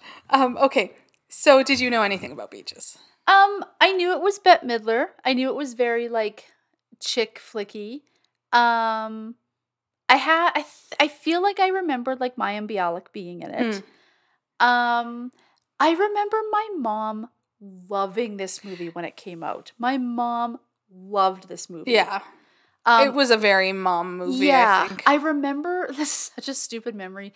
There was some like one of the guys that she worked with learned this like weird quote unquote like fortune telling trick where it's just it's like reading a person and like making like some educated guesses Yeah, where yeah. it's like you know i'm gonna guess like your favorite color what you had for dinner last night and your favorite movie and like the like he writes them down and then in like the order that he like presents them it's this whole oh, thing Oh, where yeah, it's like it's like he's writing down the answer like as she provides it but then he like pulls them pulls out like the answer in like a different order so it looks like he like Yeah. guessed it or whatever but um he was like oh and i guessed your favorite movie is beaches and she's like oh my god how'd you know that and then he had to like you know show him but i think about when i think about my mom and watching beaches i think of like specifically that like trick that got pulled on her in the so office funny. Uh, Beaches was released in 1988. So, released in the time frame it took place. yes yeah Uh, it was written by Iris Rainer and Mary Agnes Donoghue and directed by Garry Marshall, starring Bette Midler and Mayim Bialik and Barbara Hershey and Marcie Leeds. It had a budget of $20 million and it grossed $57 million. This is where I said we had different experiences this Yeah. week. The Rotten Tomatoes was 43%. oh It did have an 88% audience score. Metacritic was 46 with a 4.4 user. oh really I was really surprised, even reading the reviews and stuff for this. I I remember it being a bigger movie that like everybody Same, talked yeah. about. I feel like it was like beloved. for sure yeah Um, but yeah, it had like real middle of the like all the reviews were like 50 or like like two stars or like it was all Wow. very That surprises me. I only I didn't write a lot down for reviews, but a lot of the reviews talked about like how maudlin and soap opera it was. Um and most of them were very yeah, middle of the road. Yeah. Newsweek compared it, I loved this, to a lean cuisine. Not quite good enough to ring with any authenticity and not quite tasteless enough to be a glitzy, trashy wallow. Okay. Um, and Uncle Raj gave it two and a half stars, which is actually better than I thought. Yeah. But I, I wrote quite a big excerpt of what he said Ah. because it was, I, I kind of like the way he put it. Yeah. He said, maybe the problem is with the flashbacks. Maybe if the whole story had simply been told from beginning to end, it would have felt a little less like one of those 1950s tearjerkers with the rain blowing through a window, getting the curtains all wet. But Beaches begins on uh, a note of impending doom, and that colors everything else with an undertone of bittersweet poignancy. And believe me, there is only so much bittersweet poignancy I can take in any one movie. Beaches lacks uh, the spontaneity of life. This movie, this is a movie completely constructed of other movies out of cliches and archetypes that were old before uh, most of the cast members were born. Hmm. Okay. So why don't you give me your synopsis? Okay. So I was like, after last week's revelation, I'm trying really hard to like keep a synopsis, a synopsis, and not a. I know. I, I struggled with that this week too. Yeah. So, uh, singer actor C.C. Bloom meets sophisticated Hillary Whitney at, in Atlantic City one day as children. They keep in touch through letters throughout their lives. They have ups and downs, proposals, marriages, and divorces. When Hillary has a baby and becomes ill a few years later, C.C. steps up and takes on a larger caretaker role. Hillary eventually dies, leaving her child in C.C.'s care. Something, something, the wind beneath my wings. I Um, knew I wanted to end it with that. I was like, I got, no, I got no rejoinder, so that's what I'm doing. something something um all right well i i don't have a ton of fun facts on this one either oh maybe i have more than i thought but i'll let you just take it away and as i come across any i will butt in Okay. So it starts where uh, C.C. Bloom, uh, Bette Midler, is like pre- preparing or like sound checking basically at the Hollywood Bowl for this big concert that she's doing. And it's got like synth keyboard sounds. yeah And that is such a hallmark of the 80s. yes And I hate it. I don't like I don't like instruments that don't sound like anything. Mm. Like like it's it doesn't sound like they're playing piano. Yeah. It doesn't sound like a guitar. It just sounds just like can i challenge you that it sounds like a synthesizer Yeah. which is an instrument Is it though? Like it's like what are you synthesizing? Like it's just it's it's the fakeonometer. Like it's you know, like it doesn't sound like anything. Like I it, it's such a hallmark of the 80s and I just don't like it. It's so fake, you Yeah. know, synthetic.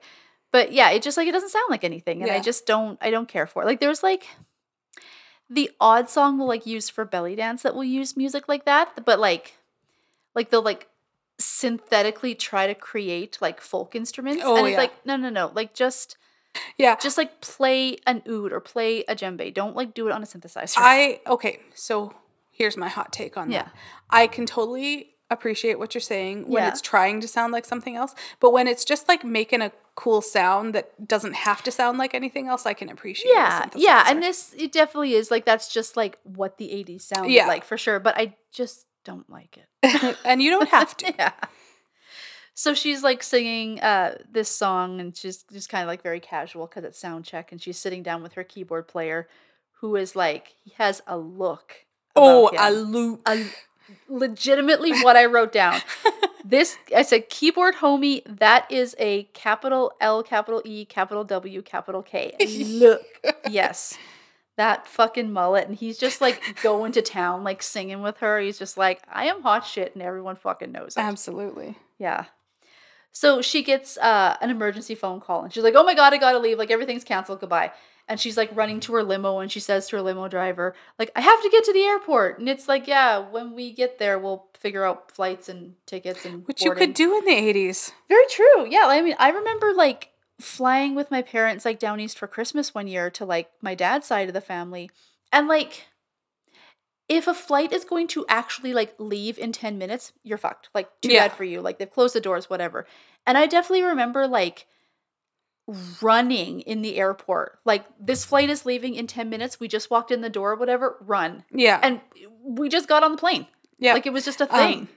Um, yeah, and there was no like website that I could go to to see if my friend's plane was on time. and- yeah. Like, you just go up to the counter and you're like, find me a flight. And Mhm. it's like, no, it's leaving in 20 minutes. Like, Yeah. go away. Yeah. you didn't book this six months ago. right Fuck you. yeah and then sh- and then it's like raining like buckets Mhm. in in la which is you know like the one time a year when it Right. rains buckets there and she's like okay fine i i can't get a flight until the morning i'll just drive and it's like you're gonna drive in the rain overnight from la to san francisco you would get there faster if you just like slept overnight in the airport and got up in the morning and took like a red eye to San Yeah. Francisco.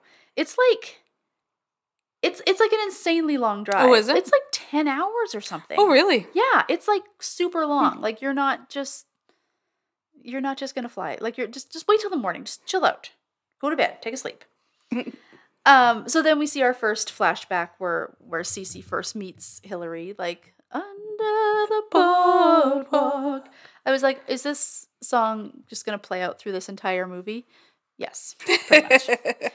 Um, and so like Hillary's very like prissy and fancy, and you can tell she's like rich or comes from a well-to-do family, and she's Yeah. got her pretty dress on, and she's kind of like lost or something. She's like, I don't know where my hotel is, and she's like sitting down on on the uh on like the steps, and fucking Blossom Pennywise just and I was shocked when I saw this scene. 'cause Yeah. I was like, that is serendipity. Yeah, I She's know. just like under like the steps where Hillary is sitting, and you like can't see her face right Yeah. away. You you can hear her, and like right away you know like that's Mayim Bialik. yes. And it's like, what is like? They- watch out, Hillary! Your fucking arm is gonna get bitten off. Yeah, I know. I noticed that right away too. I'm like, oh my god, I texted you, and you're like, yes. Yes. And so she comes out, and it's just like baby Mayim Bialik, who like looks older in that role than she does now. I don't know. It's like it's an adult head on a child body. Yes. I don't understand what they did to her to make her look like that because she didn't look like that in Blossom. No, it's a In lot of hair. She I looked like a teenage girl. yeah, But yeah, it's like the blue eyeshadow and like the hair or Yeah, something. I I don't know, but I was like, I don't know what looks they a did. little to like a bobblehead. yes, because her hair was just so big. Um, but she is just a whole ball of wax. That kid, Yep. just. And I just wrote like on two separate lines, child singing.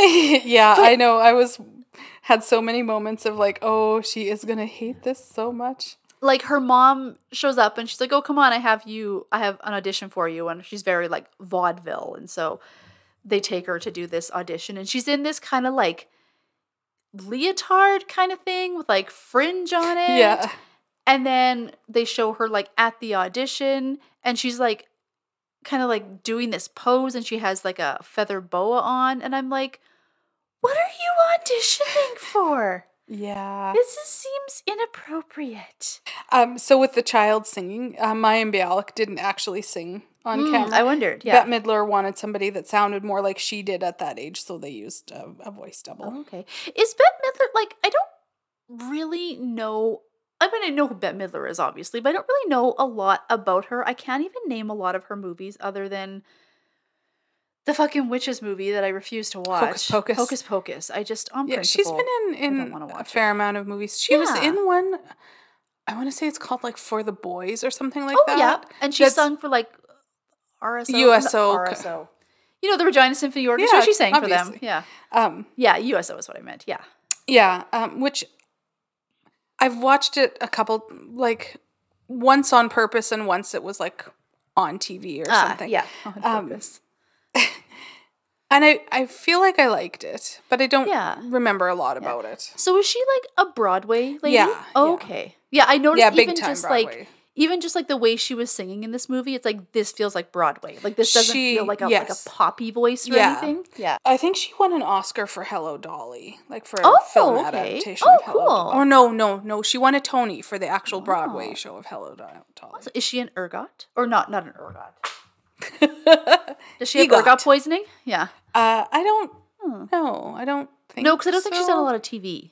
No, yeah, I don't know. Yeah. Anyway, um, yeah. So that was just as I was like wondering all through the whole thing. Is like, is she a Broadway lady? I feel like that's probably like the most obvious thing where it's like, how do you not fucking know this? but yeah. Um. So yeah, like watching Mayim Bialik in this, I was like, this. She is like magnetic though. Like I can't Yeah. not watch her. Yeah. I was like, I can't wait to like see her for the rest of this movie, and then you just kind of didn't see her for the rest of this movie. yeah. I was like, ah, too bad. Um. Who's her mom though? Uh, her mom is her name's Lainie Kazan. Okay. She's a well-known actress too. Yeah, I couldn't figure out how I knew her, but I was like, oh, I know that lady. I didn't look up anything else that she's in, but I know, yeah, I've seen her in lots of stuff. Um, she actually didn't want to play Cece's mother, but she eventually said yes because um, she wanted to work with Bette Midler. Ah, fair enough. Yeah. So from there, you kind of see them like grow up and be like in their 20s or whatnot, and kind of like writing back and forth throughout the whole movie.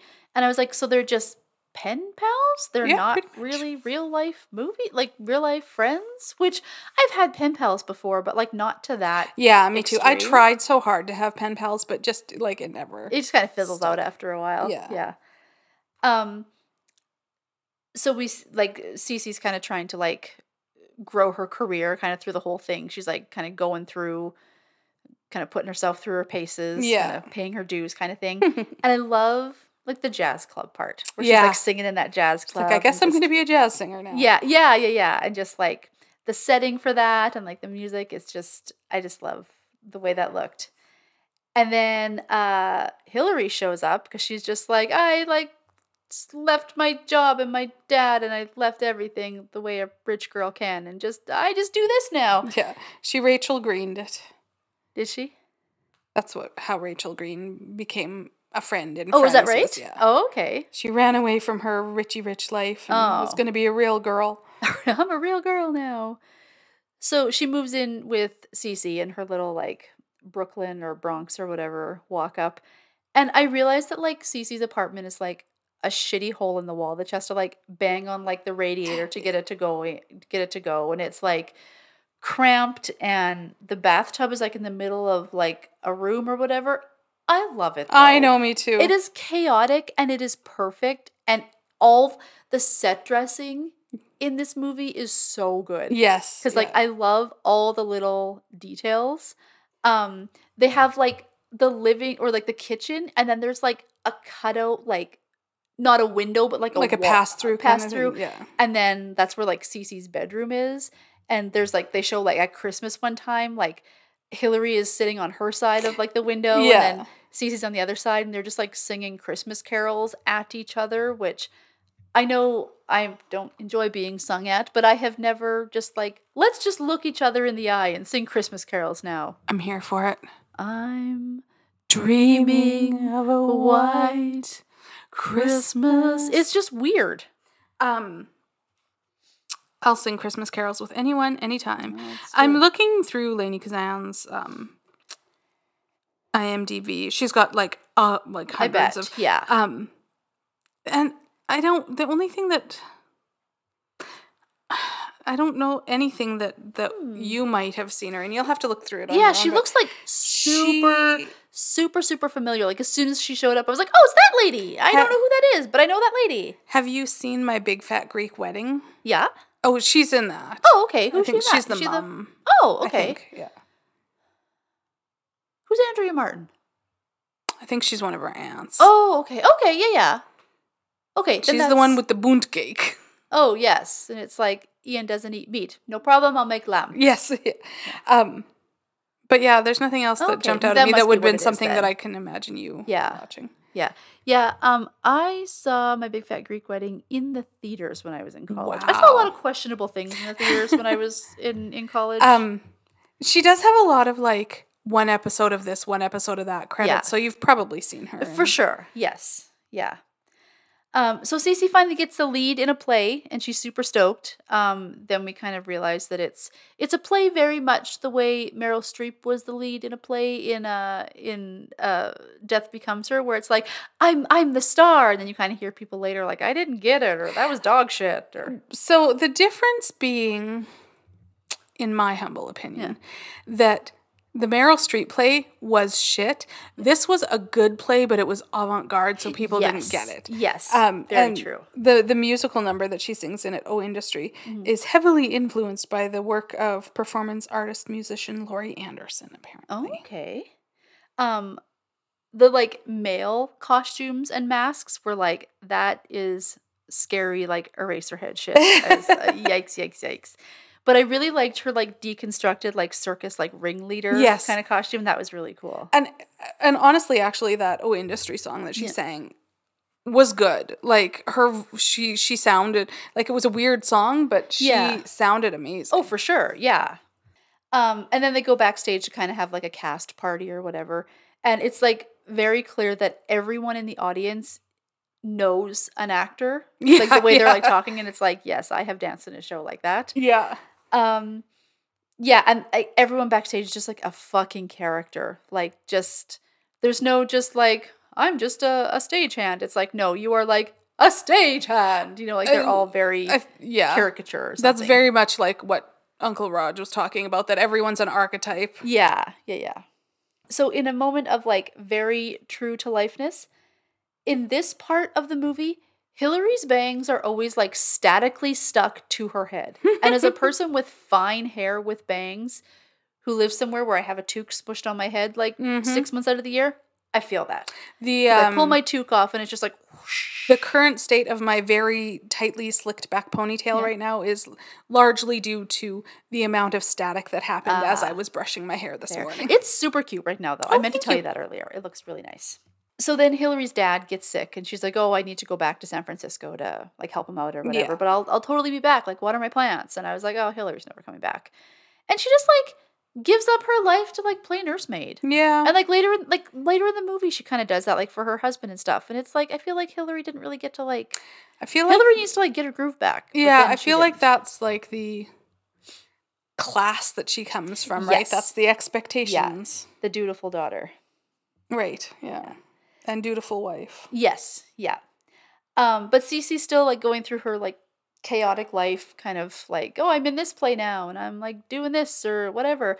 And there's this one part where she comes into like the the theater where she's kind of been working through, um, and she stops in at like the like the theater owner who goes on to become her husband, and they're chatting, and she has this green dress on that has this like little like miniature bustle at the back, Mm. and I was like, oh, that dress is amazing. I like had to like rewind it and go back, and it's like I Uh-huh. have to find like stills of this That's awesome. I kind of want to recreate it. It, was, Um, it was so cute.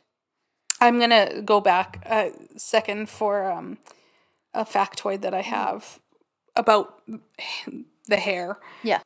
In the DVD commentary, apparently Garry Marshall says that there's a scene. At, this comes later. We haven't gotten there yet, but where they kind of have a, a fight about being jealous of each other and stuff. Yeah. Um, at the Pink Palm, and Cece says, "You're smart. You're beautiful." And apparently, in one take, Bette Midler ad libbed, "You have hair that moves." nice. And Garry Marshall liked the ad lib, but he didn't feel like it fit the tone Ah, of the scene. enough. Yeah, so- it's like a bit too witty or funny yeah. or whatever. But it yeah. was apparently in the trailer. Oh, okay. Nice. you have hair that moves. Yeah. Um, I just really love like the New York City that this movie happens in. Like it's just at one point though I was like, this kind of feels like the Sesame Street soundstage. like it's just like it didn't I don't know if it was filmed on location, but it didn't Yeah, I'm not sure. feel like that. It felt like a New York City, but it didn't a New York City street, but it didn't feel like a New York City Yeah. street. Like it felt a little closed and soundstagey. But either Yeah. way, I really liked it. Like it was Um, all just the little like walk ups and the little like shops and whatnot. I go down a we we were talking earlier about like what's your Roman Empire? Yeah. And I was like late stage capitalism. But what my this maybe not isn't like my Roman Empire, but you know how I like to go on like uh Google Google, Walks? Maps walks. I I found a new level of obsession and I don't know why I'm obsessed with this. But I need in my bones, I need to know what the inside of those New York City walk-ups look like. Oh, I just want if if you're listening and you live in a New York City walk-up, send me pictures of your house. I just, I am so obsessed with like, are they shitholes? Are they nice? Are they all exposed radiators? Are they all like bachelor suites with like the bed in the middle of the room? I need to know what these look like. I, I feel need like to know. There's probably a big variety. Yeah. And I feel like there's probably a lot of gentrification. Yes, yeah. But I just want to know what these look like. Please tell me. I need to know it like burning. Betcha you could find some TikToks about it. Oh, probably. Oh man, I got to go on a TikTok rabbit hole later. Um. So then I I had we had one of my classic like this happened. Oh, okay. Now it explains it like one second later. Because Hillary gets married, and I was like, ah, Cece didn't go to her wedding. She didn't get invited. What? Oh, okay. She was working. Yeah. The, the show must go on. But yeah, for a second, I was like, you didn't invite her? Like, why are you friends? Right. was like, oh, okay. She invited her, but she didn't go. Oh, okay. Now we've gone through this entire circle of emotions here. She's Cece is like such a like classic like showbiz trope where it's like I'm in show business because like no one ever loved me and I'm just looking for love Yeah.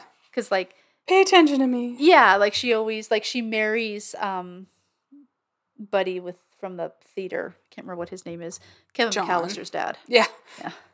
Um, she marries him, and it's like even later, Hillary says like that's a marriage of convenience. Yeah. she's just like I just want someone to love me. and- Yeah. yeah, yeah, it Um, always felt like she was a little more invested in that than he was. Yes, yeah, for sure. He was like so like go with the flow, just like Yeah, yeah, whatever guess, happens. yeah, like, I sure, let's yeah, I'm not. I'm not really like too pressed about anything. Like Yeah. it's fine. Yeah.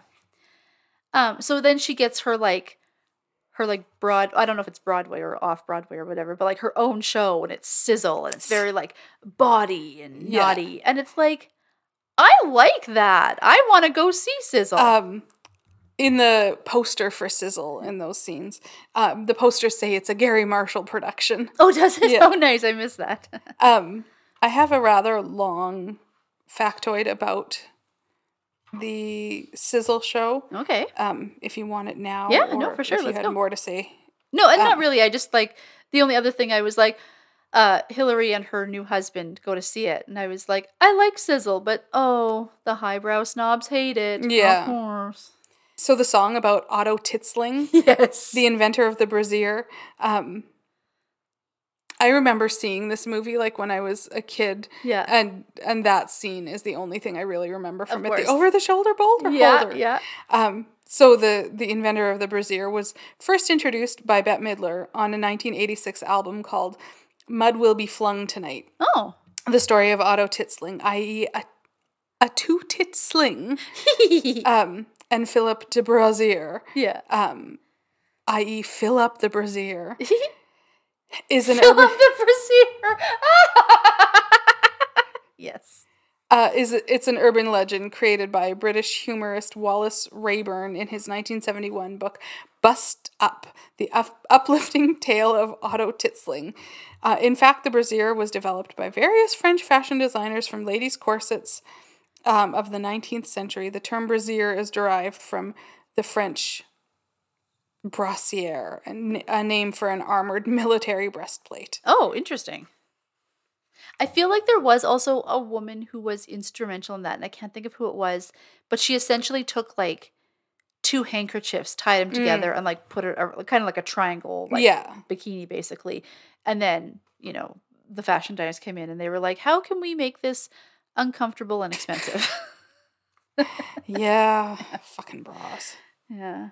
But they, so then Hillary and her husband are kind of staying in New York City for the weekend or whatever, and they're visiting with, uh, with Cece and her husband. And they go to Cece's apartment that is just a yuppie monstrosity. Right? It is. It is yeah. Oh, that hurts my eyes. Yeah, it's it's it's exactly what somebody in that time frame who all of a sudden had like some money. nouveau riche. Yeah. Yeah, yeah, yeah, yeah. And uh, Hillary is not practicing law. She's just kind of like a housewife or whatever. And she's like, "No, I don't miss practicing law at all." And it's like, "Yeah, that sounds really convincing, Hillary. Yeah. Good job. yeah. You almost have us convinced." And then they kind of like they're kind of like picking at each other through like the whole like visit and they go into like a department store and they like really like start getting like bitchier. I was like, "Ooh, we're getting bitchy here." And one of them, and I can't think of which one it is, says like, "We've grown apart." And I was like, Yeah, why are they friends? Just stay pen pals. Yeah. Um, I think it's Barbara Hershey, uh, Hillary, that says we've grown. Yeah. apart. Yeah. This is another movie where, of course, I've noticed the weirdest things. In this scene, and then in like the next scene when they're on the plane going back home to San Francisco, um, and Barbara Hershey like gets up to like go to the bathroom at one point.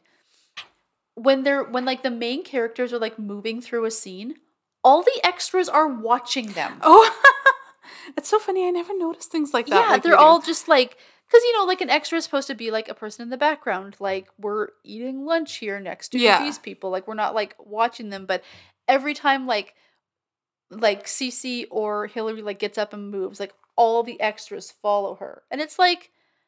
Did you not have any like training at Central Casting? Like, what is what are you Um, doing?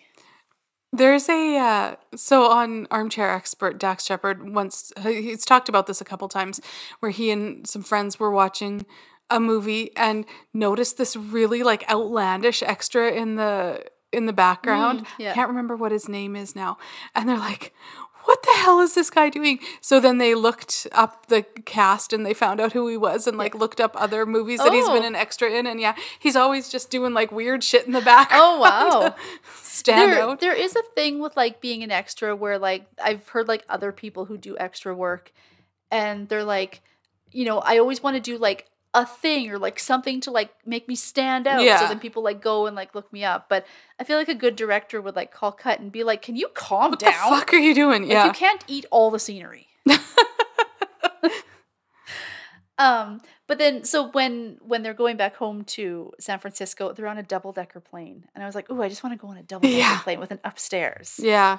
Yeah, Did you know like a lot of planes actually have upstairses that you don't know about? for like the crew and whatnot. Yeah, right? yeah. yeah, yeah.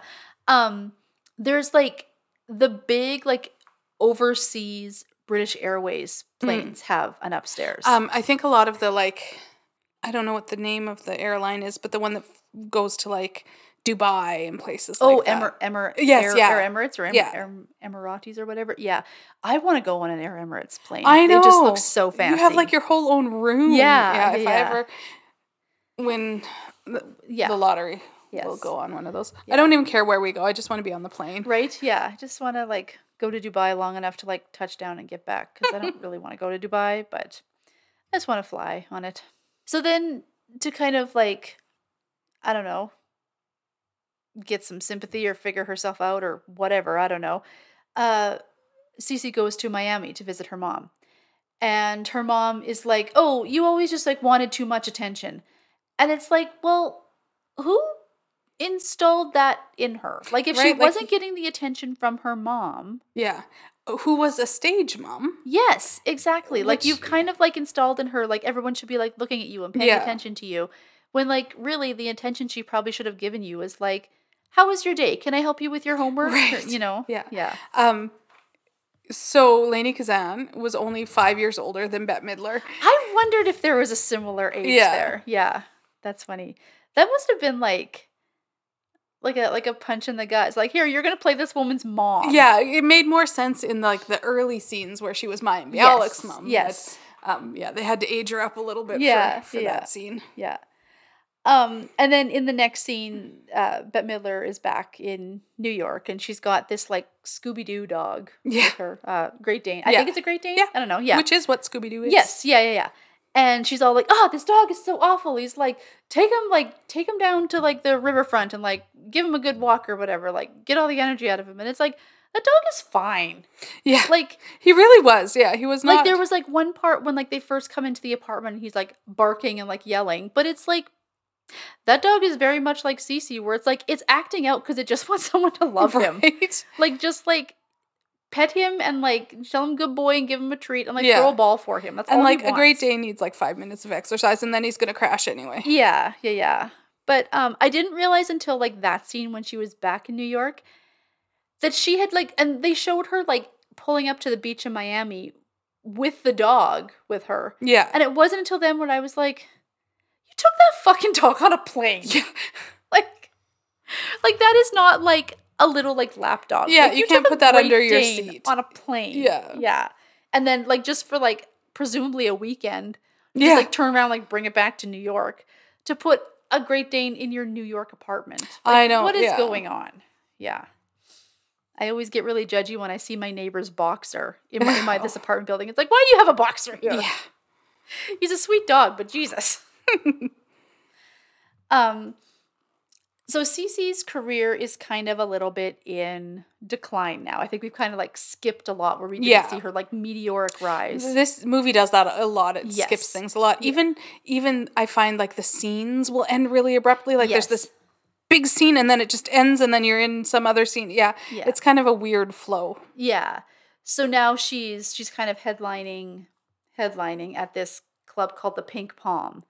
And she's like, This place is fucking awful. Like it's I I thought I would have like a nice dressing room with like a door on it. And it's just this is kind of like cheesy and seedy Yeah. and I hate it. But Hillary comes to visit her and and uh she goes when she's uh practicing again or doing a sound check or whatever and she kind of sneaks into the club to to catch up with her and it's like i love the pink palm like it is so cute it's a vibe. it would be really good for like a drag ball A hundred percent. like that is Yeah. like i i would actually put money on like a drag ball happening there Yeah, for absolutely. sure yeah and so then they're kind of like taking a break and sitting at the bar or whatever and chatting and out of nowhere Cece is just like hillary you got so fat Yeah.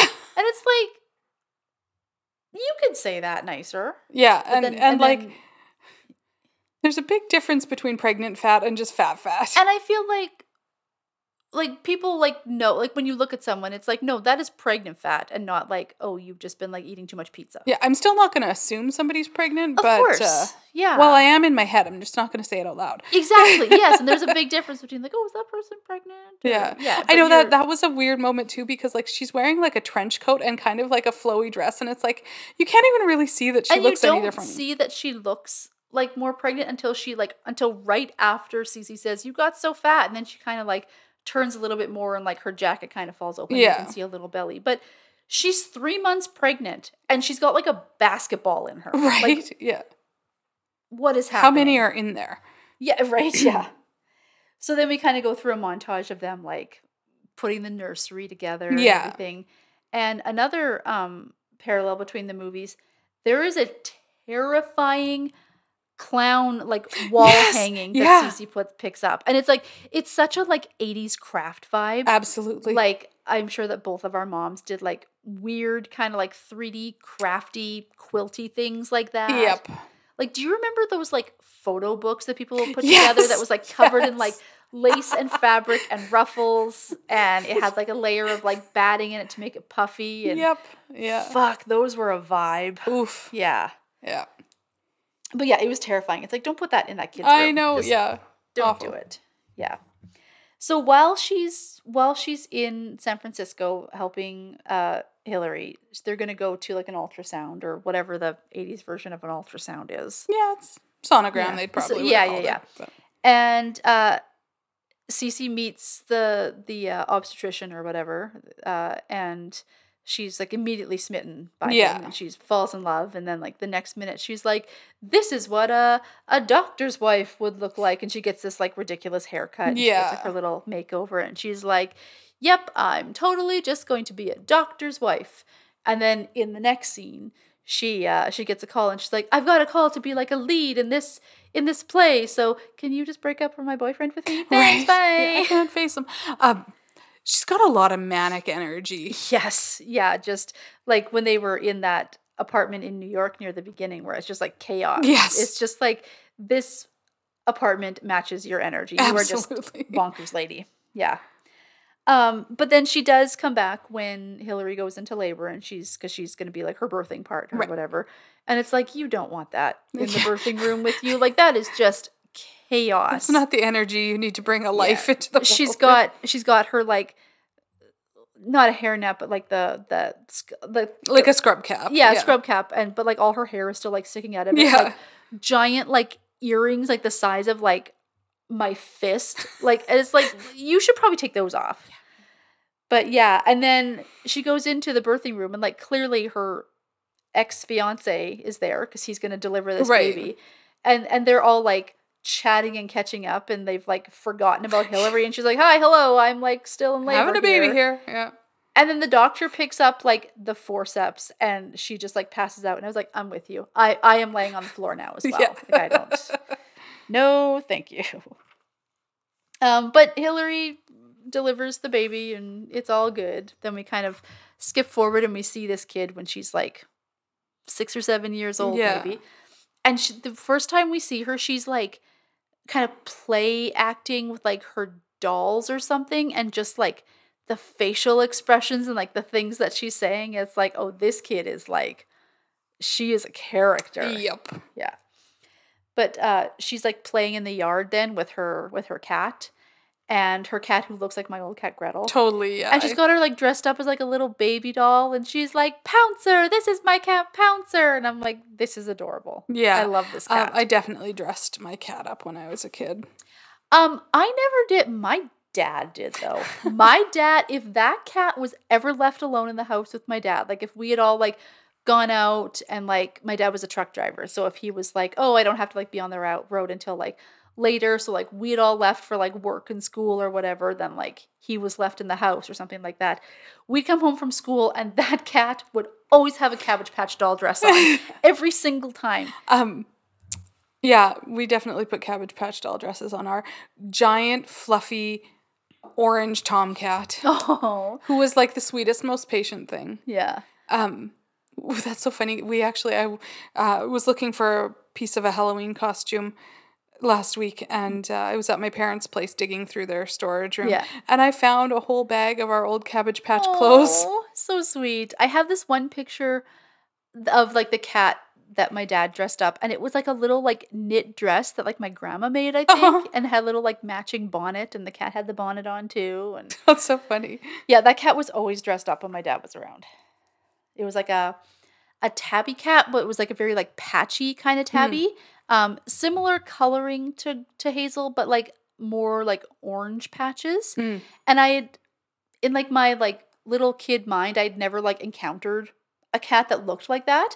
And so to me, like the tabbiness of it was like sparkles. Uh-huh. So I called the cat Sparkle. Aw. Yeah. Um, and then we got another cat, and when my sister was like just learning to talk, and the only word she could say was kitty, so we named the cat Kitty. Yeah, I've known many kitties Yeah, over yeah. the years. um, but Hillary's all like rushing around, like, come on, you have to get in the car. Like, I gotta go to work. Like, let's move here. Like, can't fuck around. And she's like, I just have this like flu that I can't shake. Like, it just, I'm so busy and I'm so tired and I just can't seem to get better. Like, let's go. And it's like, uh oh, I Yeah. think Hillary's sick. And first, I Especially was, because this is well known to be a tearjerker. yes. And at first, I was like, given the year, like, does Hillary have AIDS? Like, this doesn't strike me. Not that there's like a person, but it's like she doesn't No, strike me as the kind of person who would have AIDS. You know? Yeah, it wouldn't be the type of person that a movie would be made about. yes. uh, yeah. um, in my head, it was cancer, but yeah. Ah, okay. Yeah, I just I don't know why. I was just like, oh, does she have AIDS? But I don't. I doubt it. But Well, and then they say so, of something virus, and Yeah. it's like, oh, well, then I yes, yeah. And then later it was like a virus of the heart, and I was like, well, that is very like on the nose for this kind of movie. Like, I just have a virus of the heart. yeah. Yeah. Um. So speaking of this being a tearjerker, Yeah. uh, did you ever watch Seinfeld? Are you a Seinfeld fan? Like the odd episode. I'm Yeah. like familiar with it, but I never really watched I, it. uh, yeah, same, yeah. I never faithfully watched it or anything, but I, I have seen this episode. Um, this movie is famously referenced in an episode called The Understudy. Okay. Um, in which like Jerry and his girlfriend go see it in the theater, Yeah. and she's reduced to tears, and he's just got no feeling. And I think, if I remember correctly, like that's why they break up because he's just so unmoved by it. oh wow. It's like you didn't like, Like- beaches, so therefore go away. How can you? You have no heart. Yeah, right. Um. So when so she goes to the hospital because she kind of like fall like passes out or whatever Yeah. when she's at work, and they do this like POV shot of like the ambulance going down like the hills in San Francisco. Yeah. And I was like, oh man, that is that is crazy. Yeah, When I was you weren't San sick before. Yeah. When I was in San Francisco, like that's like a legit thing. Like like it just literally is like you Yeah. look up and there's like Yeah. the street. And I saw so many little cars in that street. Like Mm. I remember at the time I was like driving a Fiat, like not in San Francisco, but like I had a Fiat. Yeah, And when I was in San Francisco, I saw so many Fiats and it's like How are you guys driving? Because I'd like take. Do you the have to push it up I take hill? like the hill in Lumsden, Yeah. and I have to like floor it to do eighty to get Yeah, up that hill. yeah. Like, why are you driving a Fiat in in San Francisco? Because yeah, the hills there are like Killer. everyone's got to have like calves of steel. Yeah. Because I walked up a couple of them and I was like, this is all I'm gonna do for the day because I'm tired now. I ended up taking public transit a lot more than I usually I bet, do when I travel because I was like, I just can't do this. When Hillary gets out of the hospital, she's like, I have to like find out everything I can about this about this disease. Like I'm going to like intellectualize my way out of this, Right, out of yeah. this disease, basically. And it's like I love libraries. Like she goes to, like the library, Yeah. like the reference sections. Like That's give me- another parallel. Yes, that's right. She's like, give me like everything you have on this like heart virus thing. She names it, but I don't. It's cardiomyopathy. viral but- cardiomyopathy. Okay, yeah. And so they like, give her all these like reference books, and it's like, look at, I love libraries. I like go to the library every week. Um, yesterday was Friday, and I definitely went to the library on Friday night because I'm like super cool. Well, awesome. Um, and it's like I love libraries, but nothing beats Doctor Google at two a.m. when you're sick. Right. Like if I'm sick, I just want to go like goblin mode in my bed and just like Google everything in the dark so that with, you like, can the find out that it's cancer. like two inches away from my face. Yeah. Yeah. Just like, oh, okay, so I'm dying. Great. Well, good night. Um, and then I was like, I wrote prediction, but it's like, you're not smart. This is obviously what's going to happen in this movie. Prediction: Hillary dies and C.C gets custody of Victoria. Like, obviously, that's where this movie is going. But C.C goes to like their beach house for the with them for the summer because it's kind of like this is Hillary's last summer. Yeah. So like, let's spend as much time as possible. And at first, Victoria's a little brat with Oh, C.C. yeah, She is like the worst kid. but C.C's also a brat with Victoria. Yes, yes, absolutely. They're both just like acting like children, but it's like I feel like Victoria would be like bred very well to like always be a nice like Yeah. good girl and then she's just like being a little shit and it's like I don't know. You should be better behaved. But she's also a spoiled rich kid. For so- sure. Yes. Yeah, especially like the only child of a single mom, like Yeah. she gets her mom's attention all the time Yeah, and then having to share it. yeah. Yeah. Um, the makeup department really did a number on making Barbara Hershey look like shit in the end. Yeah. Like at one point, I was like, "Did her teeth always look like that?" right? Yeah, they Or like, did they do something to be They did like, something, My for heart sure. doesn't work, and now my teeth are fucked. um so for the beginning of the movie, um, Barbara Hershey actually had collagen lip injections to make herself look younger. She was actually um, 40 at the time, and she was playing Hillary like from college to mid 30s. Yeah, everyone in this movie kind of had to do that. Like even Hmm. um, C.C's mom, Yeah. you know, had to kind of like play that that wide span of of ages. Yeah. um it was another movie where i stopped and i was like i feel like these women are like our age like Mhm. like at the end of the movie like they're supposed to be Yeah. our age and it's like it's another thing where clothes and makeup and hair do so much So to age you because Yeah. it's like not quite as much as seeing ladies like in the 50s who are like practically like senior citizens by the time they're 45 With their roller sets. yeah. yeah i mean to be fair we've already had this conversation but i do enjoy a good roller set. Right. Yes. But I feel like even people my age or like right now who are into that whole like vintage look, who do roller sets, they still don't look like old ladies. Yeah. It's it's a weird Yeah. I don't know. There's something. Something about Yeah. it, yeah. But yeah, even like watching this movie, it's like you definitely look like you're older than like mid 40s. Yeah. But not as old as like other movies have made like mid 40s ladies out to look, Right. you know. Yeah. But yeah, it's still very like we're the same age. Right. But like, you don't have Hello Kitty pajamas. so I guess that's why I'm cooler than you. I don't know. And pink hair. Yeah, right? Yeah. Um, my hair moves too. so C.C had invited Victoria to come and see her big show at the at the Hollywood Bowl. right. And so they're packing up Victoria to get on a plane by herself as an unaccompanied minor. It kind of sounds like. Yeah. Like it doesn't sound like like uh Hillary's going with her. She's like, "Come on, you have to pack your bag. Like the the cab's going to be here for you right yeah. away." of Hillary's definitely not going with her, but Yeah. yeah. I don't know. Which like unaccompanied minors especially in like the late 80s is like not out of the realm of possibility. Yeah, So, totally. Yeah. Um cuz it would definitely be a first class flight too. Yes. Yeah. Um, so she's like, hey, like go in the other room, like go in that hall closet and get this brown bag or whatever. Like that's what you're gonna take. So she goes into the hall closet, Victoria does, and Pouncer is sitting on this kind of like divan, kind of like couch thingy.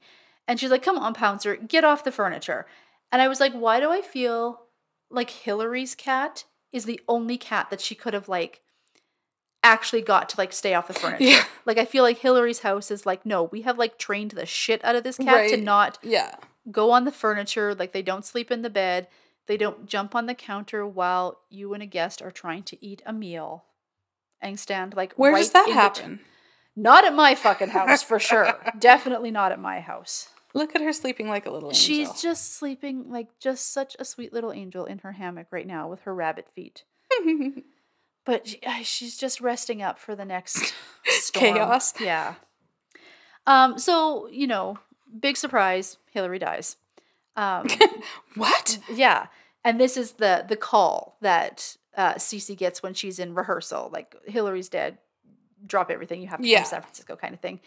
And so they kind of go through this whole like, um, like the funeral, and then uh, C.C is talking to Victoria, like, "Hey, like I was going through your mom's stuff, and like she wanted me to have you or whatever." And it's like, I kind of feel like that should have been a discussion before just like surprise, you have Yeah. a kid, Yeah. because like, Just read it in your will. yeah, it's like, oh, okay, well, my life's about to change. Yeah. That's a real movie trope too, though. For sure, like, a yeah. surprise, you have a kid now. Yeah, because like I am like the like next chain of command or whatever for my niece, Mhm. but like my sister like sat me down Yeah. and like talked to me, Yeah. and like when she was first born, I was like, no, like I do not want this responsibility. And then a couple years later, they were like updating their will or Mm. whatever, and I was like, now that she's like more of like a human being, like if something should happen, like I I will take her Yeah. on now. Yeah. But yeah, for the first couple of years, I was like, uh, no, I can't take care of a baby. yeah, yeah. Um yeah, anybody I know who has kids, it's been a it's been a conversation. Yeah, yeah. Um, my niece was here for like 10 minutes on Thursday, and like my house was a disaster when she left because like all the cat toys, like even the cat Mm. toys that were like missing for weeks, it's like, where did you find did this? you And why is it in the middle of my living room That's now? funny. So, yeah, maybe, maybe we'll have to revisit it. I don't know. um, but it was just weird that like the dad doesn't want this kid or have yeah, like any he wanted interest nothing to do with her. like Yeah. they didn't it, it wasn't even like she said like does my father know that my mom died? And C.C's just like I don't know. And it's like I feel like at the very least yeah. but anyway so they're like so they're like packing up. They kind of have a conversation like do you want to like come or like do you want to stay with me? Like do you want me to take care of you? And she's like can I stay in my house? And C.C's like no I'm sorry. And she's like oh, I don't want to. And then she's like well can I take my cat with me Priorities. yeah, and she's like, "Yes, you can." She's like, "Okay, I'll move with you." So they're kind of like pa- they packed up and they're moving out of Hillary's house or whatever. And it's like, what is with rich people always putting like sheets on their furniture when they leave? Like, we're leaving this house, put sheets on all the furniture. Yeah. Like you yeah. always see that in like that's a big like movie trope. It is, It's yeah. like, you get to your beach house and it's all covered in Yeah, like I don't know anyone who's like cover all the furniture because we're leaving. It's like what? Yeah. Um, and then kind of like the very last bit, she's performing, and this is very much this movie was like an opportunity for Bette Midler to perform. Absolutely, yeah. Yeah, so she's doing another number that kind of feels like it's like dedicated to Hillary, Yeah. kind of. And she's got this green velvet dress on with the train, and it is so good. I love it. um, and again, we like we kind of touched on this earlier, and I know we've talked about it in other movies. We talked about this in um, uh, Death Becomes Her. 80s makeup. It's a lot, but it's not enough. like, you know, she's got like Big eyeshadow, but yeah, but like her eyebrows aren't defined. yeah. She doesn't have And no like any- liner. No liner. So her eyes just like melt into her face. Like no false lashes. Yeah. Very like muted lipstick. And it's like you're a Broadway lady. Like your face should be contoured to Yeah. shit. Yeah. Like It should you be like drag queen You should makeup have like near. a brown line diagonally down your Um, face. I accidentally ripped out a clump of eyelashes the other day, so I thought I was gonna have to start investing in some false lashes. Oh, But that's so disappointing. It's like, why are there 10 lashes on my finger Yeah. now? Yeah, I hate that. Um, so yeah, so fashion and makeup were was my last point because, of course. Um, so I have to say, fuck you. This is seven fucking red wigs out of ten. I love it. That's awesome. and then, of course, it it fades out with the wind beneath my wings. yes. and- Yeah. yeah. Yeah. I definitely That like. was so '90s. That song. Oh my god! Again, like my mom just like listened. to Yeah. that song and Bryan Adams, "Everything I Do, Oh, I Do It for You." My sister and I were talking about that song the other day, and she's like, "I just think of mom when I listen to that song," and it's like, cause that was the that song. And like Stevie Wonder's "I Just Called to Say I Love You." That's just all my mom like would ever want to listen to. That's so to. funny. Yeah. But yeah, so I, I I cried like a couple of times, like near the end when she was like dying and Yeah. stuff. But yeah, it was um not the worst experience I've ever had. Well, that's good. Yeah. Because I was like, didn't hate it. "Oh, Fuck, I have to watch this fucking movie.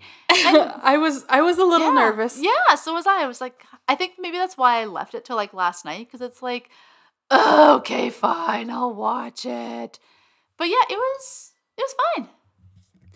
That's good. And it was a longer one too, so I'm glad it wasn't like, oh, I can't get that time back. Yeah, yeah, yeah, exactly. Well, I have just a few other little kind of just production related. Um, so this uh, movie is included among the American Film Institute's 2004 list of top 100 greatest music in the movies uh, for the song "Wind Beneath My Wings." Cool. Um, there was a remake of this. Okay, I admittedly did do a teensy bit of googling because I just wanted to look at like a couple of things, and I saw, you know, like you you type in like beaches and then Google is like, did you mean this? And I saw another picture, and I'm like, is it what is this? But I didn't Yeah, like click on it. It was there was so there was a, a sequel in the works um, that never came to fruition. But Yeah. then um, there was a remake in 2017, um, but it was just a TV movie, and it was apparently um, Idina Menzel and Bet, uh, played Bette, Bette Midler's part. Oh, okay. And Nia Long played Barbara Hershey's oh, part. interesting. Yeah. Um, and then the last thing I had is actually Mayim Bialik and Marcie Leeds uh, reunited to do a spoof of a recreation of the scene where C.C and Hillary meet for the first time. Um, I meant to look that up beforehand and I forgot. So- yeah, I definitely thought Maya Bialik was going to be in that movie more. Yeah. I heard about like an, a now and then like flashbacky thing. So I- and it was, but like most of the flashbacks were just like younger Bette Midler, and yeah, like older I Midler. I feel like I remembered Mayim Bialik being in it more. It's been so many years At least you I remembered that there were two different generations of people in this movie. Yeah. Um I would have liked the very ending, and I wasn't really sure how they were gonna like shoehorn it in, but I was sure like Victoria was gonna meet like another kid backstage, and then Mm. like the cycle begins. Oh, again yeah, that would have been you good. know? Yeah. Um, Because like I- the little boy at like the beach that she plays with for a little bit, I Oh, was like, yeah. oh, this is how like this is like the next generation of like kids. Um, I really had a prediction that you were going to make some sort of comment about them needing to just become a couple already. there was like a second where I was like, you don't need your fucking husband. You just you have your heterosexual life mate right there. When they're when they're getting ready for the baby and stuff, I'm yes, like, this yes, gives real absolutely. like lesbian mom They are vibes. fucking nesting right now. yeah, Yeah. Yeah. I definitely did have that moment. And then I was like, no, don't write that down. Don't become a fucking trope of yourself. yeah, But yeah, I definitely was like, you don't need no man. You clearly have your life mate right there. absolutely. Yeah. Well, I think we have. We This is a long one. We have talked a lot. I think we've made editing Deanne's life interesting. I feel like we've actually like recorded longer episodes before. So it, it, should be okay. We'll be fine. Well, we'll talk about our next episode. Yes, quick. we're uh, coming back to our boy. Yeah, I have it written down as J Lo. This is a J Lo episode. Hello. Oh my I, god, was, I love it it. I looked at my notes and like we put this together a long time ago. Yeah. So I'm like, J Lo's not in this movie. Yeah. Oh, Justin Oh, Long. yeah. Okay. Mr. J Lo. Yeah, so we are uh, we are gonna watch some more Justin Long movies. So I'm gonna make you watch Going the Distance. Oh, and I'm gonna make you watch Drag Me to Hell. Yeah. I know I like the actress that's in that one, so Hmm. that's a pretty scary name though. But Yeah. um, all right, well. You can find us on Instagram and threads at Love and Horror Podcast or on TikTok at Love and Horror. If you want to send us a couple bucks, you can do that at our coffee page, ko-fi.com slash love and horror podcast, or you can email us at loveandhorrorpodcast at gmail.com. I am on Instagram at Hello Sailor Deanne and threads at Deanne Teresa. Where are you on the social medias? I'm on TikTok and Instagram at calamity underscore Laura.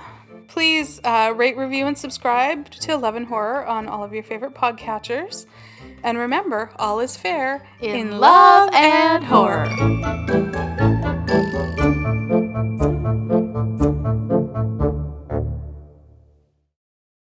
Yeah, like as soon as you step It's, I think it's just air. It yeah, shouldn't. You'll uh, just you'll just have like the walking farts as soon as you stand up. So